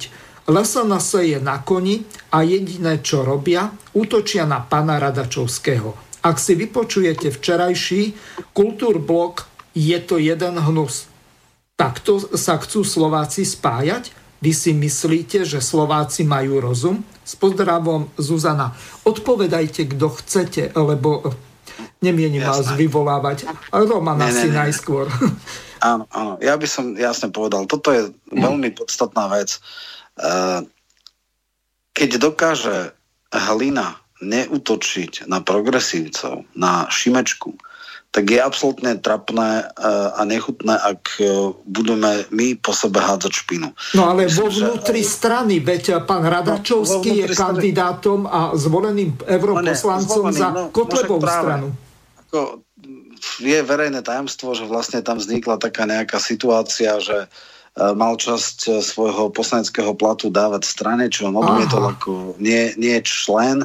A v podstate je to taká vec, e, vieme, že keď bol na župe Kotleba, tak časť mzdy mu... Zamestnancov išlo na politickú tak, stranu. Čo, čo je si myslím, že krajne, pokiaľ to niekto robí nemorálne. a nevinútené, tak je to, je to v poriadku, ale pokiaľ, ako nedá sa to vynútiť. On získal, on bol daný na nezvoliteľné miesto, bol trojka, len vďaka osobným preferenciám sa dostal do Európskeho parlamentu, preskočil dvoch e, kandidátov pred ním, Beluského a Mazureka, čiže to nie je tak, že sa úplne na chrbte strany dostal, on sa dostal vďaka nejakému svojmu výtlaku a, e, a v tomto prípade e, je to úplne hlúpe, že takto pod sebe bojujú. Ale som veľmi rád, e, to, čo povedal Ruhik, v podstate sa mi potvrdili veci, ktoré som mal, lebo ja samozrejme mám informácie, s kdejakými ľuďmi sa, sa uh, stretávam. Ak teda bude jeden veľký spoločný blok všetkých týchto malých národných strán na čele s Mečiarom, fajn. Uh, nech ten pokus bude urobený. E, jasné, že Mečiar je dneska veľmi ako osoba, ktorá, ktorá bola reaktivovaná zrušenými amnestiami, čo bezprecedentný uh, akt. Ale bohužiaľ, obávam sa, že už je ťažko zazený tom. V čase volie bude mať 78 rokov a ako držím palca, ak by mal 5%, 6%, 7%, všetko je v poriadku. Obávam sa, že jeho posledný výsledok z roku 2012 však bol horší ako je e, Nora Mojsejová a neviem, či je to taká osobnosť, ktorá dneska má šancu dostať nejaký subjekt alebo nejakú koalíciu rôznych uh, strán do parlamentu. Ale dobre, uh, nebudem predikovať, uvidíme, aký bude uh, osobnostné zloženie, aký bude program, ako sa chytí, či na vlne toho radikálneho liberalizmu v podstate bude mať šancu, alebo možno niekedy to je na Slovensku tak, či viac do niekoho šijú liberálne médiá, tým viac ju pomáhajú. Ak tento efekt bude fungovať a ak skutočne dostane tento subjekt nad 5%, budem držať palce a fajn, je to dobrá cesta. Druhá vec, ktorá je mm, už viac menej jasná, iste mnohí poslucháči vedia, že som mal Harabina v relácii a dal som mu priamo otázku, čo sa týka jeho politickej budúcnosti. On veľmi jednoznačne povedal, že on s e, Mečerom na jednej kandidátke nebude, ale samozrejme prajem mu všetko dobré a určite nebude na seba útočiť. Preto vyzývam, teda ak vznikne tento subjekt, aby skutočne neboli útoky medzi sebou. Ja verím, že Harabin nebude útočiť na Mečiara, Mečiar nebude útočiť na Harabina a že aspoň toto bude schopné akože sa udržať, lebo Mečiar nie je náš nepriateľ ale nepriateľ je, uh, sú tí, ktorí uh, hrozia, že uchopia vládu v roku 2020. Takže verím, že táto zodpovednosť bude. Myslím si, že Ruhik, Roman Ruhik to povedal, že to chápe a vidí rovnako a, a že teda tá jedna časť výzvy neútočne na seba bude v tomto prípade zachovaná. Bolo by fajn, ak existuje nejaká, nejaká autorita, ktorá by dokázala Kotlebovi prehovoriť do duše, aby sa tiež zdržal útokov. Uh, Radačovský nie je nepriateľ LSNS, možno nesplnil očakávanie, ale škandalizovať vlastných ľudí, toto je streľba do, vlastnej, do vlastného kolena, toto k ničomu dobrému nevedie. Pani Višna, vy ste chceli tiež reagovať, môžete po prípade aj na našu poslucháčku Zuzanu. Ja som chcela ešte k predošlej, k tomu pána Hornačka doplniť, že keď sme hovorili o, to, o tých výzvach, v sobotu bolo bolo stretnutie Slovenské národné fórum, na ktoré sme dostali pozvánku, ale žiaľ Bohu dosť neskoro, tak sme e, nevedeli sa už zúčastniť, ale e, boli sme v kontakte, informovali sme ich Zaslali sme im našu výzvu a dohodli sme sa, že na ďalšej spolupráci. Takže už tuto sa rodia, predpokladám, že viacero prúdov sa potom spojí do jedného alebo do dvoch takých hlavných prúdov a tak by to bolo reálne to spájanie mm-hmm. ich iniciatív. Čiže vieme, že politické strany zrejme tri mesiace pred voľbami budú musieť odovzdať kandidátky. Podľa toho toto vyzerá na koniec novembra. Tak ako Roman hovoril, do konca oktobra treba preregistrovať tie politické strany. Čiže keď sa vrátim aj keď e, neverím prieskumom, tak ako povedal Winston Churchill, ja verím len tomu prieskumu, ktorý si sám zmanipuluje, ale e, vieme, že niektoré boli e, zverejnené, napríklad, neviem, či to bola agentúra ako, ak sa mýlim, tak sa ospravedlňujem, po prípade má Roman Michalko, ktorý to perfektne sleduje, môže opraviť. Pán Mečiar, ak by kandidovala jeho strana, tak by mal 1,5%. A čo ma zarazilo, pán Harabin by mal len 3,5%. Čiže z tohoto hľadiska to vyzerá tak, ako keby tie hlasy, ktoré sú medzi pánom Mečiarom a pánom Harabinom sa rozdeľovali a bol to ten istý, tá istá množina voličov. Milím sa, Roman Michalko? Ne, áno, ja, ja si myslím, že toto je jednak prvá základná informácia. Harby nemá dneska stranu. Uh, veľmi opatrne pripustil, že by možno niečo také dal. Uh, on, uh, keď nerobí nič, je vlastne ako keby mimo a má 3,5%, znamená, že potenciál je podstatne väčší. Uh, ja mám zase iné prieskumy, ktoré hovorí, že dnes, keď Harabi nerobí absolútne nič, jeho reálny výtlak je 5,3. Vieme, že úspech vo voľbách alebo zisk bol 14,5, čo samozrejme neznamená, že má šancu získať 14%, ale v jeho prípade ak vznikne nejaký projekt, ktorý verím, že má šancu reálne sa dostať do parlamentu, niekde na úrovni 6 až 8% je práve povedzme tá Harabinová strana teda to, čo sa asi transformuje z tých vlastencov, harabinovcov, ktorí samozrejme nemôžu byť, lebo názov lídra nesmie byť podľa tohto nového zákona. Ale uh, je z mojich informácií uh, ako jasné, že vstúpi do tohto ringu a verím, že má šancu dostať sa, ak neurobi nejakú sériu chýb a podobné veci, ale ten potenciál je vysoko pravdepodobný. V prípade Mečiara som troška skeptickejší, ale hovorím, ak bude mať 5%, budem prvý, ktorý mu budem držať palce, určite nebudem eh, kritizovať. Bol som aj viackrát vyzvaný, aby som nejakým spôsobom okomentoval tento projekt ale e, zatiaľ tie výsledky nie sú také, aby som ho mohol pochváliť, tak ak budú, tak e, fajn, ale nechcem byť ten, ktorý nejak kritizuje, alebo nedaj Bože, hmm. dopredu predikuje nejaké, nejaké nedobré výsledky, čiže zatiaľ to veľmi intenzívne sledujem, držím palce, ale nemôžem uh, zase sa zosmiešniť tým, že poviem, že uh, to bude nejaký líder volieb alebo strana, ktorá má istotu účasti v parlamente, lebo zatiaľ to tak nevyzerá. No, toľko k týmto veciam. Uh, ten najzásadnejší problém je, teda verím a dúfam, že ako Mečiar, tak Harabín, tak ľudia, ktorí sú v týchto subjektoch, nebudú po sebe e, nejakým spôsobom bojovať hmm. e, a nebudú sa navzájom e, hádzať blato. Ak by sa stalo to, že ani po kampani tých 1,5% jednoducho sa nepohne, že stále to bude také, že samozrejme všetky médiá budú šiť do Mečiara a nebude mu to pomáhať, lebo je možné, že niekedy, keď e, neobjektívnosť médií je za istou čiarou, tak vlastne urobia z človeka martýra a v podstate mu to pomôžu. Ak tento efekt nebude fungovať, potom aj 1,5%, to sú 2 až 3 poslanecké mandáty, malo by možno byť na, na zvážení, či ísť do toho alebo nie.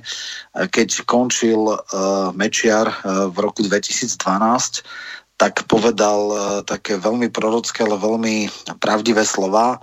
To nebola porážka, to bola urážka. Vieme, že vtedy Nora Mojsejovna získala viacej hlasov ako on a to skutočne si ne, nezaslúžil. Takisto ako môže mať x výhrad voči Čarnogurskému, ale získať ako bývalý premiér v prezidentských voľbách 0,66 bolo pod úroveň a to, tejto hambe sa mohol vyhnúť.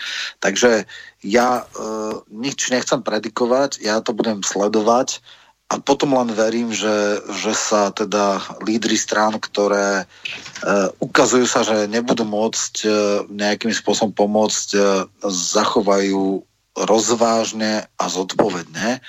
S tým, že samozrejme nech to skúsia. Nech to skúsia, nech tá energia sa pustí, nech e, nejakým spôsobom uh, otvoria ten verejný priestor, nech využijú možno aj priestor diskusných debát, aby očierňovali alebo de- demaskovali oponentov ale potom, keď príde deň D, hodina H, a keď to skutočne bude možno na 2-3 percentách, či táto nová stará koalícia získa alebo nezíska e, väčšinu, nech sa zachovajú e, zodpovedne. Ak by, môžem povedať, na druhej strane skutočne sa stalo to, že celý čas prieskumy Harabinovi dajú 3-3,5% a nikdy sa tej pečke nebude uh, dotýkať, tak kľudne to poviem aj Harabinovi, ale dnes si myslím, že má väčší politický výtlak Harabin ako Mečiar. Máme tu otázku na pána Ruhiga, píše nám poslucháč Ladislav nasledovne. Nepočúvam vašu reláciu od začiatku, ale reagujem len na pána Ruhiga. Nemám väčšie výhrady voči pánovi Mečiarovi ani voči pánovi Harabinovi, ale práve prečo si marketingovo odpisujú automaticky hneď 5 až 10 zrejme z volebného výsledku potenciálneho. Nech sa prosím títo ľudia niekde stiahnu do úzadia, nech sú radcami, nech pomáhajú ako vedia, ale ich čas sa už minul. Predovšetkým myslím pána Mečiara. Prečo národné síly nechcú aj marketingovo zapôsobiť mladými, čestnými a dobre vyzerajúcimi ľuďmi na voličov Slovenska. S pozdravom poslucháč Laco. Roman Michalko, skús na to odpovedať Jasné.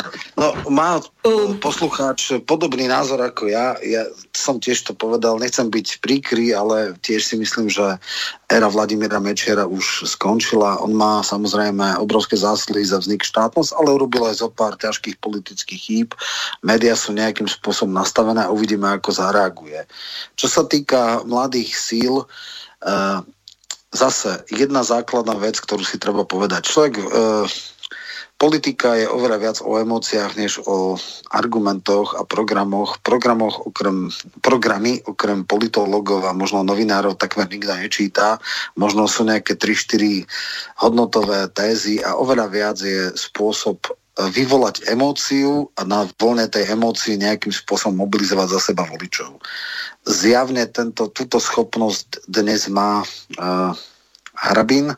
Neviem, či a do akej miery ju má, ju má napríklad uh, Mečiar. A ešte k tomu, uh, ja keď som teda si pozeral program, volebný program uh, napríklad takého Švéca z SHO, tak on má možno z 90% podobný program, ako má Harabin. Mm-hmm. Ale získal 0,2% a a Harabin 14,5. V čom je to? To je tá nevysvetliteľná chémia, to, čomu sa hovorí charizma, to, čomu sa hovorí strhnúť davy, to, čomu sa hovorí fungovať na emocionalite. To je to, kde napriek obrovským prostriedkom vybuchol Mistrík a potom ho stiahli a dali Čaputovú, ktorá napriek všetkým jej programovým výhradám musíme uznať, že dokázala pozitívnu emóciu nejakým spôsobom e, vyvolať. E, povedali, toto je lepší kvôň, toho pustíme, lebo ten dokáže osloviť voličov. Samozrejme mala špičkové tréningy, mala všetko možné, ale muselo to byť aj niečo v nej. Jednoducho politika má veľa so showbiznisom a e, tá neviditeľná chémia musí fungovať. Pokiaľ nefunguje, pokiaľ je už vyprchaná, tak tí ľudia nemajú tú šancu. Takže tých ľudí je málo a preto, preto to vidím takto. Takže mm, e, ak by bol nejaký mladý výrazný talent v poriadku, také niečo bol Cypras povedzme v Grécku, že vlastne z 3% strany vytiahli ju na 30%, potom ho zlomili, to je druhá vec. Bohužiaľ medzi generáciou 30 až 50 ročných nejakú takú výraznú osobnosť, ktorá by mala tieto vlastnosti, nevidím. Prezidentské voľby ukázali, že teda istý talent tu je e, v zmysle Harabina. Mimochodom v roku, keď začali voľby, tak iba dvaja kandidáti boli všeobecne známi. Bol to Chmelár a bol to Harabin. Vieme, ako skončil Chmelár, vieme, že sa stále pokúša. Založil stranu. Roman, tak, len takto. Táto otázka bola smerovaná Romanovi Ruigovi, tak by som ja, jeho prepač, poprosil, dobre, aby dobre. on reagoval. Dobre, Roman, dobre. pamätáš si otázku? Myslím Ruiga. Čiastočne áno. Uh, poslucháč hovorí, že aby títo ľudia išli ako poradcovia do úzadia. Áno. Ja tvrdím jednu vec. To je môj osobný názor ak uh, si zoberieme históriu, tak uh, každý kmeň riadil v podstate kmeňový vodca. Rada, rada starších. Rada starších. Aha. A samozrejme, a samozrejme potom uh, nejaký ten Náčelník. vodca toho kmeňa bol mladý, silný uh, chlap, ktorý jednoducho dokázal zabezpečiť uh, celý ten kmeň a zabezpečiť ochranu tej rodiny a uh, samozrejme aj potrebu pre tú rodinu. Alebo pre celý kmeň. Uh-huh. Nemôžeme dať radu starších do úzadia. Rada starších musí byť jasne daná na piedestály. To znamená, taký človek, ako je Mečiar, ktorý dokázal zabezpečiť vznik štátu, vznik organizácie, aby ten štát fungoval, je vyslovene človekom, ktorý je radou starších. Ten človek do parlamentu nejde sám. Ten človek je dôležitý práve v tomto ťažkom období, keď liberalizmus nám tu skače po hlavách. Mm-hmm. Keď dneska rodina pre niektoré určitú skupinu ľudí nie je rodinou medzi, alebo manželstvom medzi mužom a ženou. Tu sú problémy, ktoré naozaj e, strácajú hodnoty v našej slovenskej histórii, ale aj budúcnosti. Ak nebudeme bojovať za našu zvrchovanú suverenitu a naše hodnoty, je možná strata aj našej štátnosti, práve ktorú pán Mečiar vytvoril nielen tým, že došlo k mierovému rozdieleniu Československa. Ale tým, že dokázal tento štát začať fungovať a Slováci si dokázali začať vládnuť sami. Že sa niektoré vlády nepodarili. Že e, ľudia majú ťažké srdce na určité obdobia. Neznamená to, že práve títo ľudia sa nepostarali o to, aby sme tu dnes my žili a mali aj určité slobody, ktoré máme. Je pravda to, že medzi tým došlo aj k veľkej privatizácii ale za to práve najprv nemôže Mečiar. Za Mečera sa privatizovalo len 14%. To všetko bolo práve liberálnymi silami, ktoré nastúpili v 98. roku, napriek tomu, že HZDS vyhralo voľby, ale sa spojili všetci proti nemu. Práve dnes je šanca, práve aby taká osobnosť ako je Mečiar znova vyšla na piedestal, zobrala medzi sebou šikovných odborníkov a mladých ľudí, predstavila ich aby tento štát naozaj bol slovenským, aby sa naozaj podporovala kultúra a hodnoty slovenskej, e, slovenských občanov, alebo slovenských dejín, alebo slovenskej budúcnosti, či to je folklór, či to je vlastne kultúra, ako napríklad e, jeden z kultúrnych človekov je práve aj pán Hornáček, ktorý je maliarom akademickým. Práve aby sme tú kultúru rozvíjali, ale vo všetkých smeroch, slovenských smeroch. To znamená nie kultúru takú, ako dnes vidíme nejaké gay parád, alebo rôzne iné. To nie je kultúra. To je rozvrat našej spoločnosti. A dnes je naozaj čas, aby sa postavila jedna silná strana alebo silný subjekt alebo spojenie viacerých subjektov do jedného subjektu, ako to bolo napríklad v 38.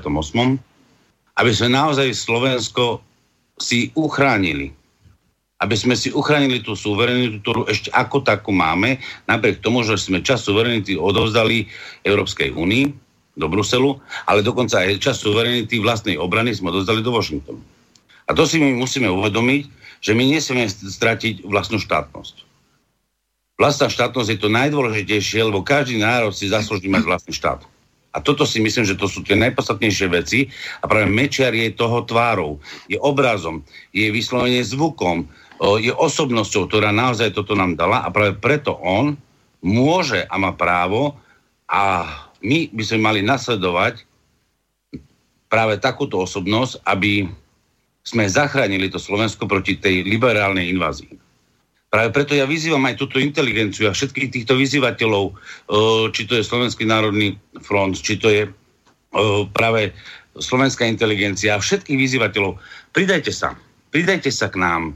Pridajte sa tým, aby sme naozaj boli silní. Nede len o Mečiara. Ide o Slovensko. Máme tu ďalšiu otázku od poslucháča Petra, ktorý píše.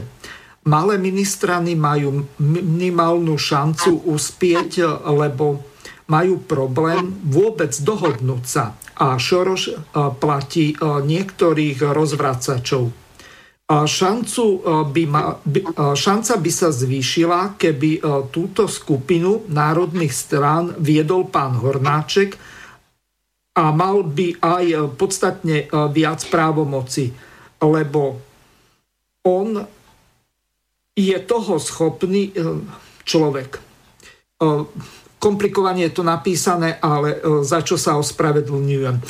Mohol by zobrať na kandidátku aj pána Mečiara a Harabina a šanca by sa zvýšila nech SHO ponúkne eh, predsedníctvo pánovi Hornáčkovi. Ďakuje Peter.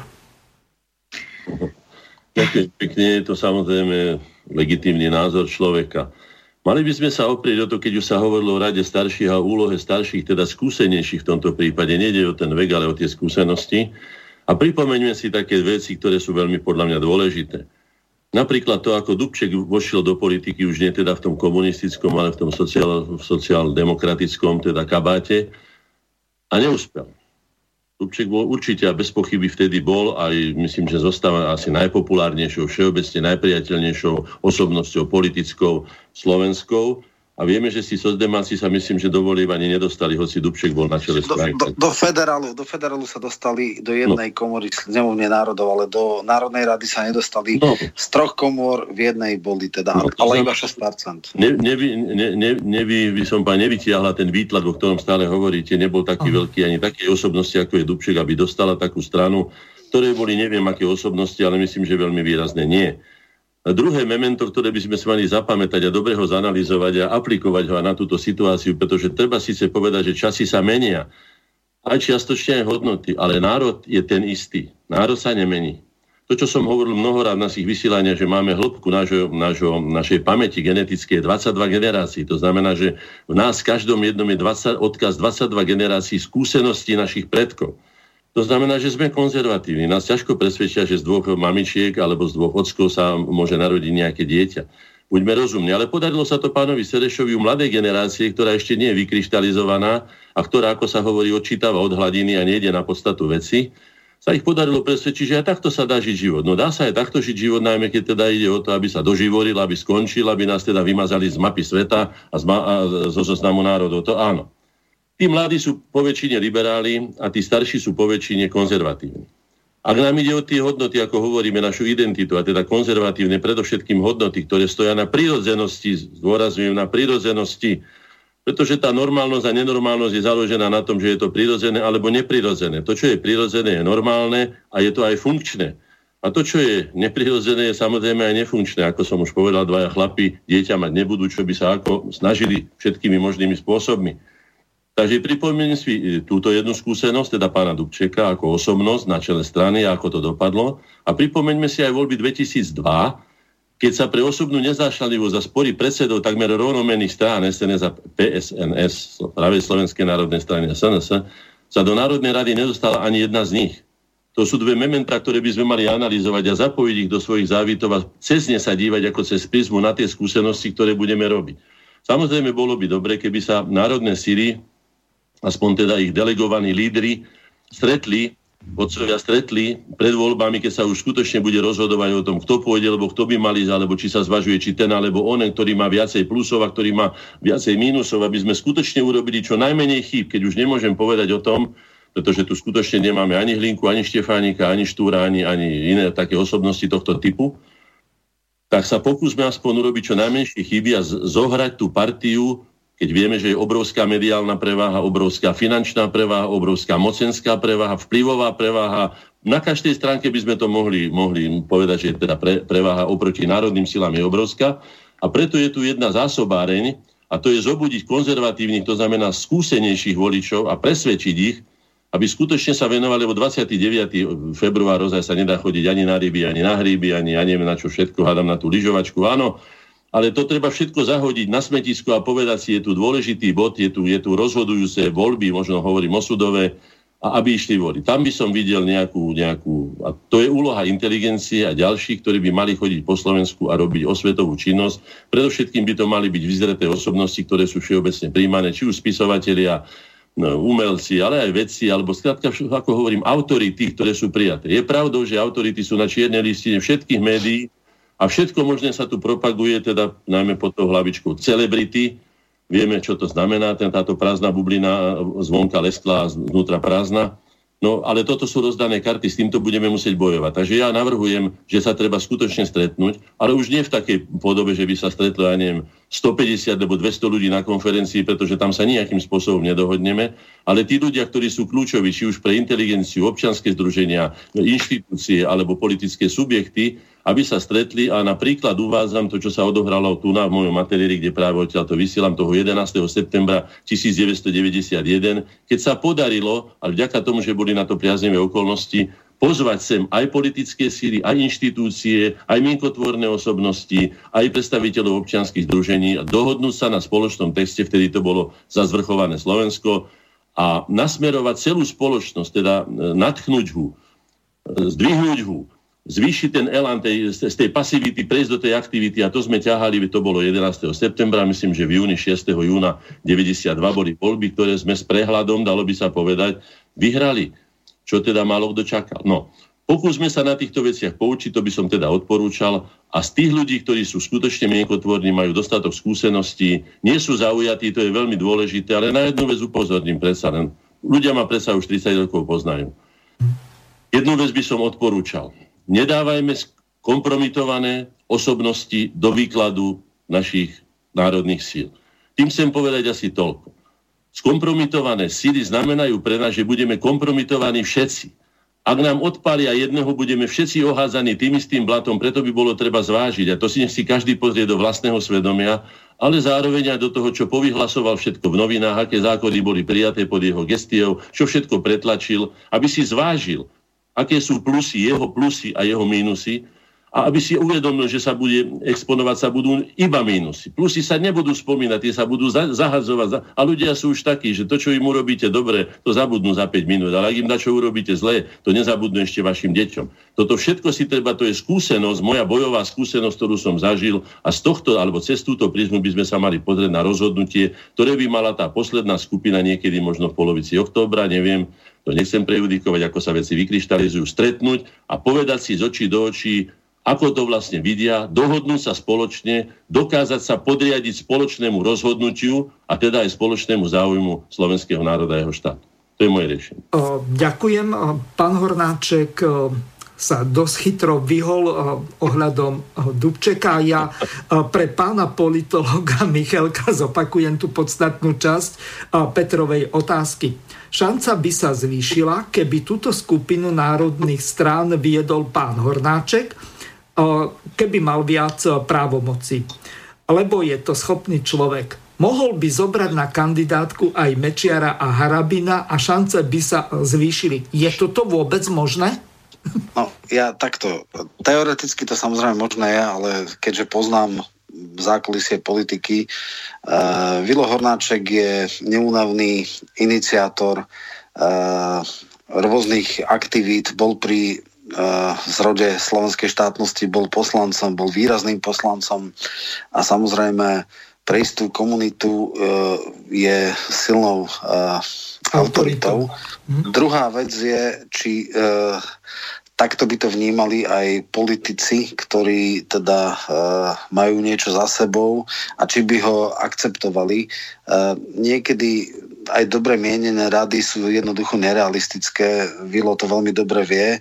Uh, čiže uh, toto je bohužiaľ, bohužiaľ hovorím, zdôrazňujem, nerealizovateľné. Predstava, že by e, ľudia, ktorí majú o sebe veľmi vysoké mienenie, častokrát nemusí byť ani úplne realistické, tak e, sotva dajú priestor niekomu, kto v podstate je nad týmito spormi a ktorý možno je takým svedomím týchto národných síl, ale, ale jednoducho e, nie je to realistické, bohužiaľ, musím to tak konštatovať a No pán Harabín nám odpovedal, Roman, však si to povedal jasne. Pán Harabín povedal, že s pánom Mečiarom nepôjde. To znamená, že už máme jedno poličko vyčiarknuté, no. jednu možnosť. Hej? No, Pán e, Mečiar ako môj bývalý teda šéf, keď som bol za HZDS v parlamente, by asi ťažko prijal, aby poslanec, jeho bývalý, jemu nejakým spôsobom vládol. To neviem, ako by to prijal, ale poznám ho už dosť dlho na to, že asi by to neprijal. Alebo môžem pa, určite by to neprijal. Ja si myslím, že bolo by, tieto, títo dvaja ľudia by mohli sa pokúsiť urobiť samostatné, pretože nemôžu ísť na jednu kandidátku, ako to povedal pán Harabin, čiže to už vypadlo. Čiže budú mať dve. Nakoľko nazbiera pán Mečiar osobnosti mienkotvorné a tie, ktoré prinášajú ozaj hlasy, to neviem povedať, neviem, nemám predstavu, neviem ani kto by tam mohol byť, len nech si dáva tiež dobrý pozor, aby tam nebol sami teda mokrý pušný prah, ako sa hovorí, aby to boli ľudia. No ja si myslím, že tieto voľby 2020, a povedal som to mnoho razy aj Romanovi, aj pani Višnej, aj Lackovi, aj ďalším ľuďom, ktorých si myslím, že by mali byť v politike, že sú to, je to predovšetkým je šanca pre túto generáciu. Je to ich nástup. Tieto voľby by mali byť ich nástupom. To znamená, že 40 50 tí, ktorí, tí, ktorí po, sú pokračovateľmi našich snažení tej zvrchovanej generácie, generácie korene, ktorá dotiahla tieto veci až tej štátnej suverenite. Toto by som povedal, otvárajme túto a skúsme, aby títo ľudia sa dostali na kandidátky strán. Bol by som rád, keby to bol aj pán Lacko, pani Višna, pán Michelko a ďalší mladší ľudia, by som to povedal takto. A my im budeme, ako bolo už spomenuté, radiť s najlepšími úmyslami zo všetkých svojich síl a pomáhať ako to hovorí, myslím, že to povedal Sladkovič, že v mladom sa veku ide do vlády, starému sila nestačí. Hoci ja mám síly a za starého sa necítim, ale predsa len je tu čas na to, aby sa aj nové tváre objavili a aby si vyskúšali to bojové remeslo, aj ten, to, čo, tu, tu, teda ten boj za slovenské veci, aby si vyskúšali. Oni musia sa to naučiť, lebo oni budú pokračovať. Pán Hornáček a ostatní hostia. Do konca relácie už máme len dve minúty, tak vás e, poprosím pár slovami rozlúčiť sa s poslucháčmi. No, ja veľmi krátko poviem. E, bolo povedané veľmi veľa zásadných vecí. Tá najzásadnejšie, to najzásadnejšie posolstvo je, Rok 20 bude veľmi zásadný, veľmi dôležitý, treba byť veľmi zodpovedný, treba urobiť všetko preto, aby sa národné sily spojili, aby neprepadli hlasy a minimálne, aby na seba neutočili. To je to, čo sme chceli povedať. Verím, že to dojde k adresátom. Ďakujem. E, pani Višna, nech sa páči.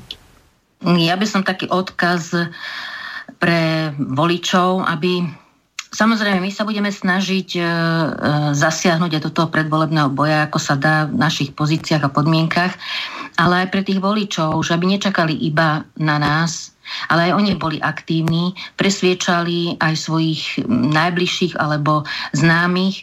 Tu na juhu to funguje tak, že e, dostanú papierik voliči, ktorí teda absolútne nie sú zorientovaní a idú voliť presne podľa na, napísaných, napísané mená, kde sú. Tak také, také mená idú zakružkovať. Tak niekde, niekde majú doslova krúžky prázdne, že len priložia na, ten, e, na tú kandidátnu listinu. Takže ono je to aj tomto, že nie iba my, dajme tomu, ktorí iniciujeme... Pani Vyšná, čas poprosím o rozlúčenie, lebo ešte máme dvoch. Takže ďakujeme za pozornosť. Ďakujem aj ja vám. Roman Ruhik, pol minútky. Nestačí, nestačí len neutočiť na seba, ale treba sa začať vedieť spájať. Treba jednoducho spolupracovať a ísť napred. To je všetko a prajem príjemné popoludne všetkým poslucháčom. Ďakujem aj ja tebe za účasť v relácii. Pán Hornáček, a môžete zároveň urobiť PR na reláciu v stredu Slovenské korene. Vaša pol najskúsenejších národov na svete, najskúsenejších národov na tomto bojsku Európy sme už prežili kadečo. Už sme boli pochovávaní, už sme boli na hrobárove. Použme sa konečne, aby sme neopakovali staré historické chyby. Bráňme si to, čo sme si v dedinách vybojovali a spojme sa pod spoločným heslom za slovenské Slovensko. To je zmysel slovenských dejín. Ďakujem vám veľmi pekne. Pozývam vás počúvať reláciu Slovenské korene, kde budeme hovoriť o dieťati ako o obeti alebo zbraní. Relácia začína v stredu o pol šiestej, tak e, sa teším. E, a zároveň sa s vami lúčim a e, s našimi hostiami taktiež Prajem vám príjemné počúvanie ďalších relácií Slobodného vysielača. Do počutia. Vysielací čas dnešnej relácie veľmi rýchlo uplynul, tak sa s vami zo štúdia Banska Bystrica Juh lúči moderátor a zúkar Miroslav Hazucha, ktorý vás touto reláciou sprevádzal. Vážené poslucháčky a poslucháči, budeme veľmi radi, ak nám zachováte nielen priazeň, ale ak nám aj napíšete vaše podnety a návrhy na zlepšenie relácie lebo bez spätnej väzby nebudeme vedieť relácie zlepšovať, za čo vám vopred veľmi pekne ďakujem. Do počutia. Táto relácia vznikla za podpory dobrovoľných príspevkov našich poslucháčov. I ty sa k ním môžeš pridať. Viac informácií nájdeš na www.slobodnyvysielac.sk Ďakujeme.